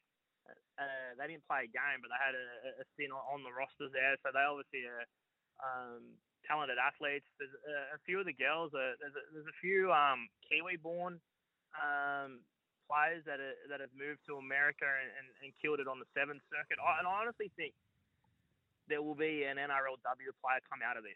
Whether or not there's an NRL player, I think the gap at the moment is too far. But, speaking to some NRLW coaches, they've already got some of these players on their radar. They've done some film work on them. And because they've already had a crack at sevens, like a lot of the NRLW players have already had, Yeah. I don't think the gap will be quite as huge. I'd be surprised if we don't find an NRLW player out of this. Okay. I love it. Well, that's good. That is good news. The Cohen Hess injury, which will rule him out for the season, ACL against the Raiders in the preseason challenge game. Is it right that he might have played his last game for the Cowboys? Is he on the? They might push him out. It's a tough one there, Brandy, because obviously he's off contract. He's done his ACL, but the early indications are from North Queensland is that they want to keep him. Obviously, it's going to come down to value now because he's coming off the back of an ACL. Like, it's never a good time, but when you're off contract and with the forward depth that they've got there, it's going to be tough. But they've intimated that they want to keep him. They'll let him get through the operation and things like that before they sit down and talk terms. But it's an interesting one to see how that plays out because, he played Origin before. He's had some sketchy form, but he bounced back a little bit last year. And, there would have been a market for Colin Hess, but obviously that's a little bit smaller now. Is he on big money right now? I think he would be because he would have re-signed Missile after Origin. It was probably after Origin. So... probably couldn't command those sort of dollars at the moment. It's unlucky for him. Now with the ACL, might be one of those ones where he looks at a 12-month contract to try and re-establish himself and get that market value back up. Text here from Chase. He says, will NRL scouts be at the NFL Combine or the NRL Combine, which starts today? You would think that if Manly, Roosters, Broncos and Souths are over there, that they'd send someone from their team would go along, the coaching staff, someone would go along and just check it out. There'll be no one flying in from other clubs, will there? There'll be no one. Well, no, there's a host of CEOs there as well, Brandy as well, the CEOs conference there, whether or not they decide to move on from their junket and wander down to have a look at something that might be purposeful, I don't know. No. But, you'd think that there'd be access to vision and the like. For those clubs to look at. So today is the NRL season launch. Is that right, MC? What's planned for that? Well, it's going to be weird. So I'm heading to the NRL season launch lately. Obviously, there are still 13 clubs in this competition, and so they're going to launch the season. I think it's going to be a bit of a simultaneous one where we'll cross from Vegas, and Andrew Abdo and Peter Vlandis will still launch the season officially over there, and then beam it into Sydney. It's in the CBD in Sydney, in the Telstra building, which has been the host of it for the last couple of years. But it's going to be a really weird launch and quite different to ones, obviously, that we've been to. I don't know if it's going to have the buzz because it's been overshadowed by the four clubs that are in Vegas. And overshadowed. The NRL population. You won't have it because he was on NRL 360 last night in Vegas. He won't. There will be no buzz. Did you see, just quickly, MC, you see the big sign behind Buzz's head last night? Escorts delivered to you. I got a few text messages, Missile. Yeah, Buzz, suspect. Hey, thanks for joining us, MC. I'm with you. I've got the FOMO now as well for Vegas, but the impending birth of a second child has to take precedence. So good luck with that if the little one comes before I speak to you next. Thank you, fellas. Thank you. CMC. A couple of texts coming through, Brandy. This one from the Western Sydney Eagle. He says, if you were a Seppo having a crack at the Combine, you'd surely be confident of getting a spot on the Tigers roster. It's unfair, Western Sydney Eagle. That is unfair. They have a pretty good roster this year. 987, they do.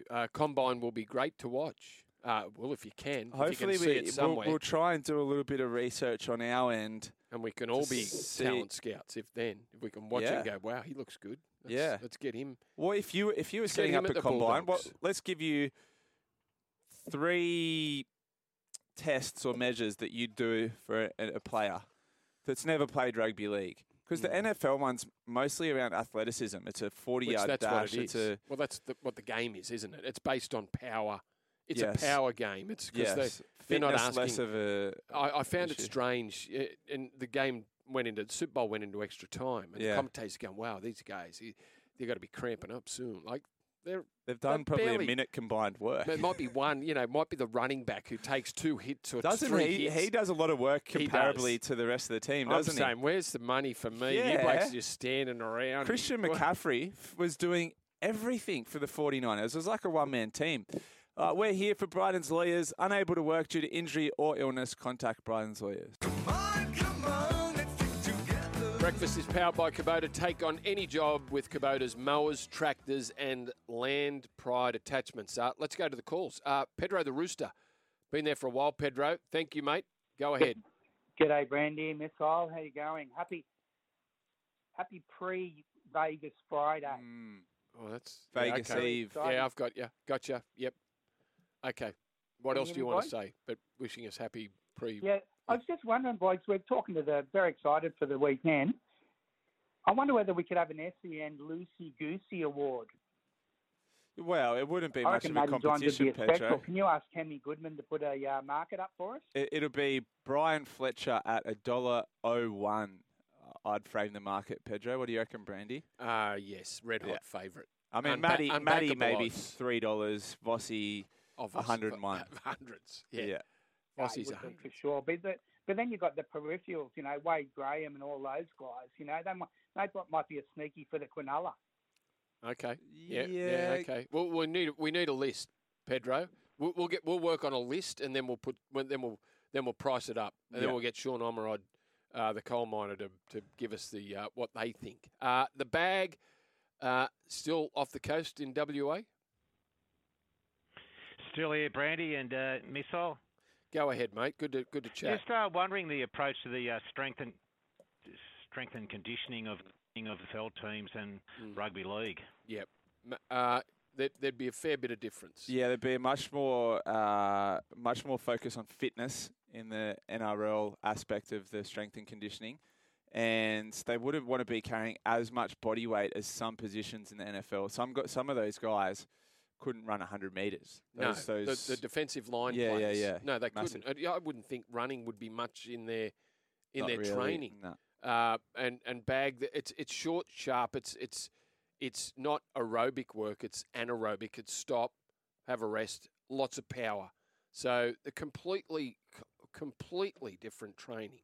The running backs and the wide receivers would all do speed work, very similar to what the NRL do. So like the NRL, that'd probably be the best work. Crossover would be a running back. Correct, running back, the man that runs into the defence. That's right. Yep. All righty, time for our man Shawnee Omerod. Make it look easy with Sportsbet. Sean, cricket yesterday, Australia 9 for overnight. What's that market doing today? Yeah, good morning, boys. I think you'd probably take the result after that. We got sent in to bet on that green pitch. We're $1.82 now, the Aussies. The Kiwis, $3.15. It's actually pretty much a mirror of what the odds were when the first ball was bowled after we drifted, after being sent in. So it's all set up. Cameron Green, he was $6, top run scorer, so he's got that sewn up. He's on 103 not out. We'll see how long Joshie Hazlewood lasts with him.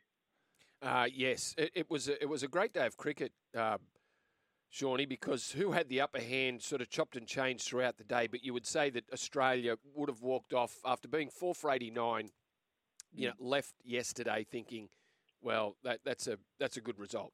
We've probably got our noses in front. I think we'll see a lot of Kiwi wickets fall today. The pitch, I think, suits our bowlers. They're in a bit of trouble, the Kiwis. Super Rugby or A-League? Well, let's go with, what would you rather, Super Rugby or A-League? Rats ass over. Let's go Super Rugby. Okay, Super Rugby. Okay. That's the correct answer there, Missile. Yeah, we've got the RM Williams convention down there in Melbourne today for the Super Rugby match. Collars up. Yeah, and it looks like it could be a bit of a tough weekend for the Aussie contingent. We've got the Rebels and the Force. They're taking on each other tonight. Rebels $1.40. But then for the rest of the weekend, pretty tough. The Tars, they've got the Crusaders, big outsiders at $9.50. $9 in a two-horse race. Who are they playing? The Crusaders. They're playing the Crusaders. Right. So they're pretty handy. Fair enough. As we know. Yeah. Fair enough. What are we at now? The Brumbies, they're $3.85 against the Chiefs. Super 8, and the Super Reds 12. Take on Hurricanes. Sorry, we missed those, Shawnee. But what are we, Super 12, Super 40? How many teams are in the rugby? Yeah, what are we? Do we still play Argentina? Like, is there an Argentine side? No, they're gone. I'm pretty sure they're gone. I think South Africa gone. I think Japan gone. Is that right, Sean? Are you our expert? It's just the Pacifica. So we've got Moana Pacifica, Fiji and Drua, rather, against the Aussie and Kiwi team. So a bit of a condensed Super Rugby competition. Well, that's better. That is better. Hey, Shawnee, is the Vegas FOMO properly kicking in for you now as we see all the content filter out from the Sin City? Mate, you have got no idea. And I heard a bit of chat who's going to get the votes for the, sort of the SEN contingent. Brian Fletcher is no betting, but they're probably lucky betting, there is no Missile and Sean the Trader or the coal miner over there, because I think we might just feature in the votes next year. Missile, let's get over there. We've got to do it. We've got to do it. Well, hey, what about Hammy? Is he? How's Hammy been performing? Like, he's that loose. How's he been going? Yeah, he's been pretty well behaved from what I've seen. Okay. They were at the Sunder from Down Under last night where he's pretty sure his glasses were fogging up in some of the footage I've seen. So I think he enjoyed himself at that show. Hammy, the little dirtbag. All right, thanks for joining us, Shawnee. Have a good weekend. See you, boys. Take care. What are you really gambling with? For free and confidential support, visit gamblinghelponline.org.au. Come on, come on. Let's get together. Vanessa, thank you. Breakfast is powered by Kubota. Take any job with Kubota's mowers, tractors and land pride attachments. There's a stack of texts coming in. The reptile, I love it when, you know, we have those that listen having a crack at each other. Reptile, who doesn't mind a crack at other people, says, happy you're a freckle day, Pedro. The loosey-goosey award, you are the most uninteresting person on the planet. Hope the Roosters get flogged. That's so nasty. Is Reptile's a Souths fan, isn't he? I think he is. Yeah, yep. Makes sense. Yeah, but put that in the Book of Feuds. Bunnies, Roosters, yeah. You can understand them. Straight to the Book of Feuds for Pedro the Rooster and the Reptile. Brandy, who's going to have a breakout performance in Vegas on Sunday? For breakout river meats, 100% Australian meat, locally produced from Cowra in New South Wales. I believe that's where Port Macquarie Pearl lives now. Cowra lamb, found only at your local independent butcher. Breakout stars this weekend. I mean, we went with Trbojevic and Jacob Gagai as our rising stars. Who's going to have a breakout performance? I'm going to go for, I reckon, Spencer Leniu. So in the absence of Jared Whateley-Hargreaves, yes, Spencer gets a start, which is a rare thing for Spencer. You know, just coming off the bench for the Panthers. He's a unique player, Spencer. There's not many Spencer Lenews in the competition that can make an unique impact. Do you mean lunatic? No. Just built, speed, power. He is a machine. He is a machine. Is Spencer as scary off the pitch as he is on the pitch? Yeah, there's a streak to him, definitely. Yeah, he's a lovely young man. It was against Jared that the eyes started rolling, the red mist descended. That was scary stuff. Yeah. So Spencer, I think, starting for the Roosters, first game in a Chooks jersey, breakout game. So Spencer up against Payne Haas, Pat Carrigan, great battle. Great battle. Good battle in the middle. Which game are you looking forward to more? I don't know. I can't split them. Both as equal. The first one's awesome in that you've got Tom Trbojevic up against Latrell Mitchell. Second game, you've got the forward pack of the Roosters against the forward pack of the Broncos. Of course, you're Reece Walsh, James Tedesco's. So there's a lot of question marks about the sides coming in. Even Brisbane, you know, grand finalists went within a whisker of winning it. You know, there's a question mark over how will they handle it without Herbie Farnworth. I don't think they'll have a problem. I think losing a grand final is great motivation. Yep. There's not another game that motivates a player like losing a grand final. Yeah. It's soul destroying. They lost it in a manner that will have hurt them all summer. Shocker. It won't hurt how they approach this year. They will approach it like, and as I said, the motivation in losing a grand final is as good as you get. Yeah. So I think they'll be good for that. They'll be hungry. But the Bunnies and the Rabbitohs, they missed the Sea Eagles and the Rabbitohs missed the finals last year. Yep. Both of them disappointing. Yep. And I think both can make it this year. So I'm looking forward to seeing what I'm showing some faith in picking both those teams to make the 8. Will I be vindicated? Yeah, I'm with you. I think both teams bounce back and make the 8. Both pending on their fullbacks. Tom Trbojevic plays the majority of games. I think Manly make it. Latrell plays the majority of games. I think Souths make it. Either fullback miss a big stack of football. I think both miss. Yeah. Well, Souths packs looks good because they've got no injuries. Can I give you a highlight that the NRL would be foaming at the mouth for? Tom Trbojevic breaks the line. 40 metres to go, only Luttrell in front of him. And Luttrell takes his head off. Luttrell looks to jam him. Yeah, well, Luttrell's, you know, sometimes I reckon there'd be players. It used to happen with GI. They break the line, they look up, only fullback to beat, and then they see Luttrell standing there or GI standing there. Oh, no, thank you. But Tom Trbojevic, mono in mono with Latrell Mitchell. Love that. That'd be pretty good. As would Reece Walsh up against James Tedesco. Yeah. Same. Yeah. We've got four of the best fullbacks over there in Vegas. That was thanks to Breakout River Meats, 100% Australian meat, locally produced from Cowra in New South Wales. Cowra lamb found only at your local independent butcher. Don't forget, we'll be announcing our Club Med Caller of the Week at the end of today's show. All of our Callers of the Week go into the draw for a holiday to Bali worth nearly 10 grand. Need to get away? Choose Club Med Premium, all-inclusive holidays. Visit Club Med online or your local travel agent. Come on, let's get together. Simon Orchard from thedogs.com.au. The Ladbrokes Country Classic is on this Saturday, well, next Saturday, March 16th. Greyhound Racing Supercharged. Welcome to the show, Simon Orchard. Yeah, boys, good morning. Morning, Simon. The Country Classic, I tell you what, there's been a big story going around the traps. It started on Monday at Nowra, fellas, with the heats there. We've had Gosford. We had Tamora. A track record went off down there with Bellarune. We had Dapto last night. We've still got a couple of heats to come, but the big yarn coming out of the greyhound world is apparently there's a mechanical bucking bull that's going to be at the final site out there at Dubbo, and all the trainers are starting to have some friendly banter about who's going to last the longest on the bull, boys. $1,000. So if you're in the Dubbo region, if you're a Central West lister, get out to Dubbo on March 16. You can have a crack on the mechanical bull. Whoever lasts the longest, $1,000 in your pocket. How's that for a good night out? Simon, have you ever tried the bucking bull? Have you been to a pub? I've been to a pub with a bull, and I've been to a few. Have you? Yep. Have you? Had a ride, James? Yeah, one over in Queenstown and a couple in Austin, Texas. Right. Yeah. Simon? All their proper bulls. I've only been to that, you know, that buffet that's at some of the Westfield shopping centres? That's called Bucking Bull, I think, isn't it? The buffet? I don't know. Mate, I wasn't expecting that. Hey, no. Simon comes up with some unexpected answers. Yes, he does. Yeah. He does. The $125,000 Country Classic Series, it's kicked off on Monday. Names of dogs that we should be keeping an eye out for?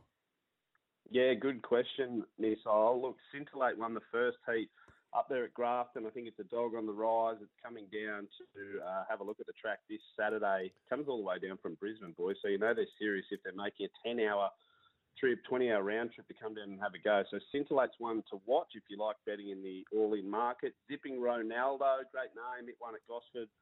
Won it now, on Monday night. I think it's a dog to watch. It's going to go around in the Richmond Derby tonight as well. Zipping Ronaldo, Zipping Caleb, another from the same kennel, is one to keep an eye on. But Bellarune, the one that broke the track record at Tamora, kennel mate of Palawar King, who won Greyhound of the Year last Thursday night at that wonderful function that we had down there at Barangaroo.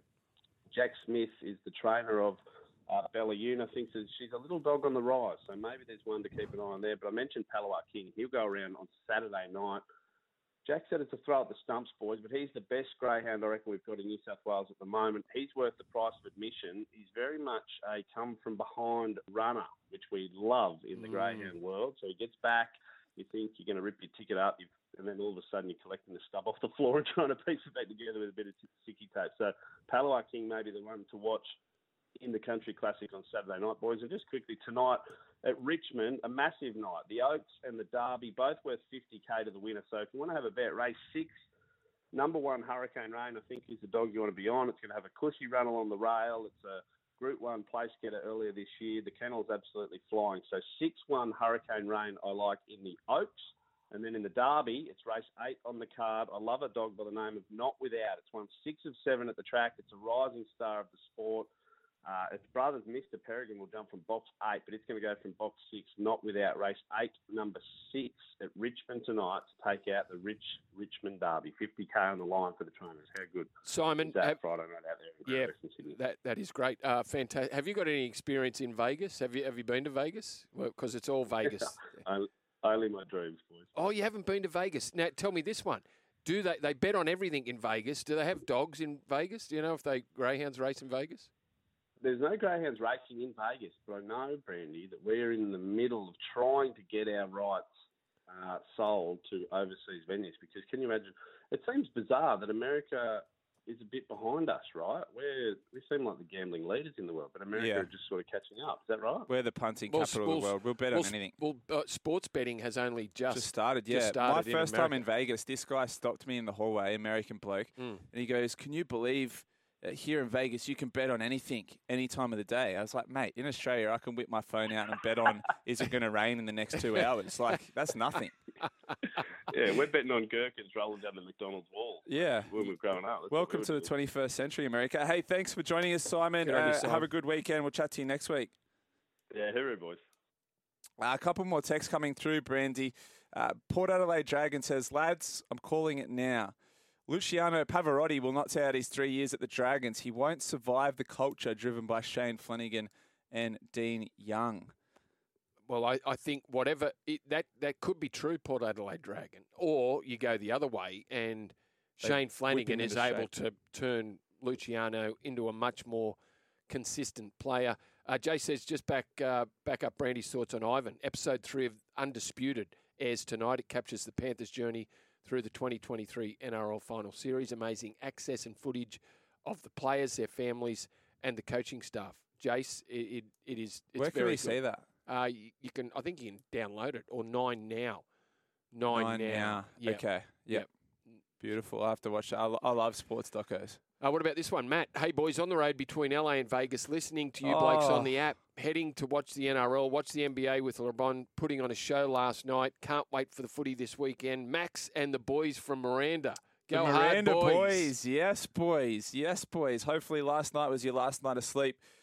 No sleep now till the end of the Vegas trip, boys, if you're really giving it a nudge. Hi, Missile and Brandy. If I can recall, the State of Origin game played in the US that Gordy just referred to. Can you? What year was that? No. The one Gordy, old Berry, the one Gordy was talking about was 1987, which was played in LA. So that had the likes of Peter Sterling. The one you're talking about with Willie Mason, that was an international game played on synthetic turf in Jacksonville, I think, and I think it was about 2008, and I think it was Australia playing New Zealand in America, which Russell Crowe was behind organising, and they played on, synthetic. And Willie did his foot, he did a ligament in his foot, which ruled him out for a long time. We're here for Brighton's Lawyers, unable to work due to injury or illness. Contact Brighton's Lawyers. Stay with us. In just a moment, we're going to have our Club Med Caller of the Week, Brandy. I'm racking my brain. Who is our best caller this week? The bags had about 10 entries, but we'll think of some other ones as well. And a reminder, straight after us today, we're straight over the ditch to Wellington for SEN's coverage of day 2 of the first test. Come on, let's get together.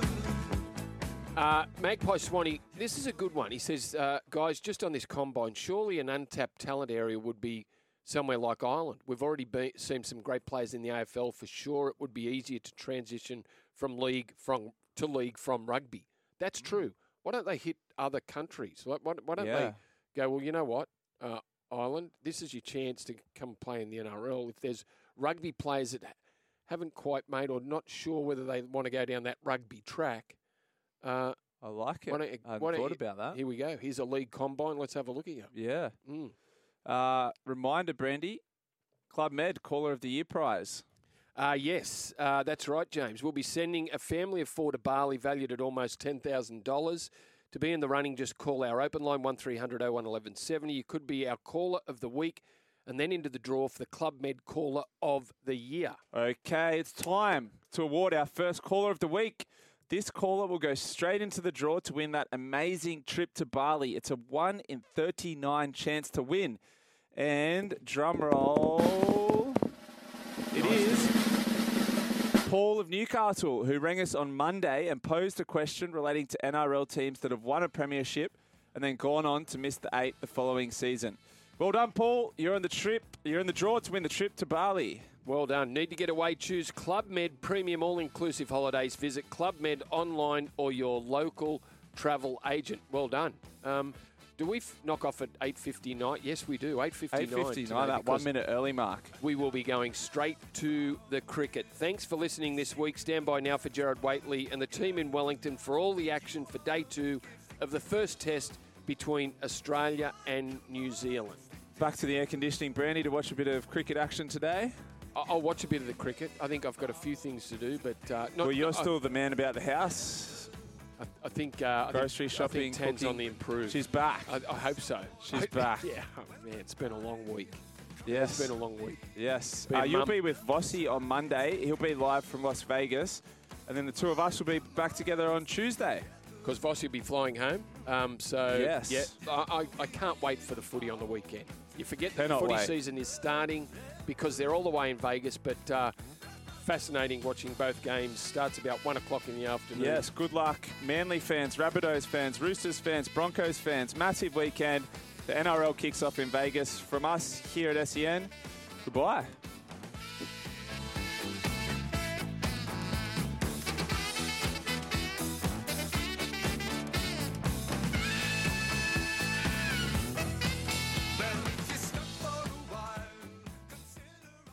Brandy here. Thanks for listening to this podcast. Remember, you can catch Breakfast with Vossy and Brandy live 6 a.m. to 9 a.m. weekdays. Just tune your radio into 1170 a.m. in Sydney.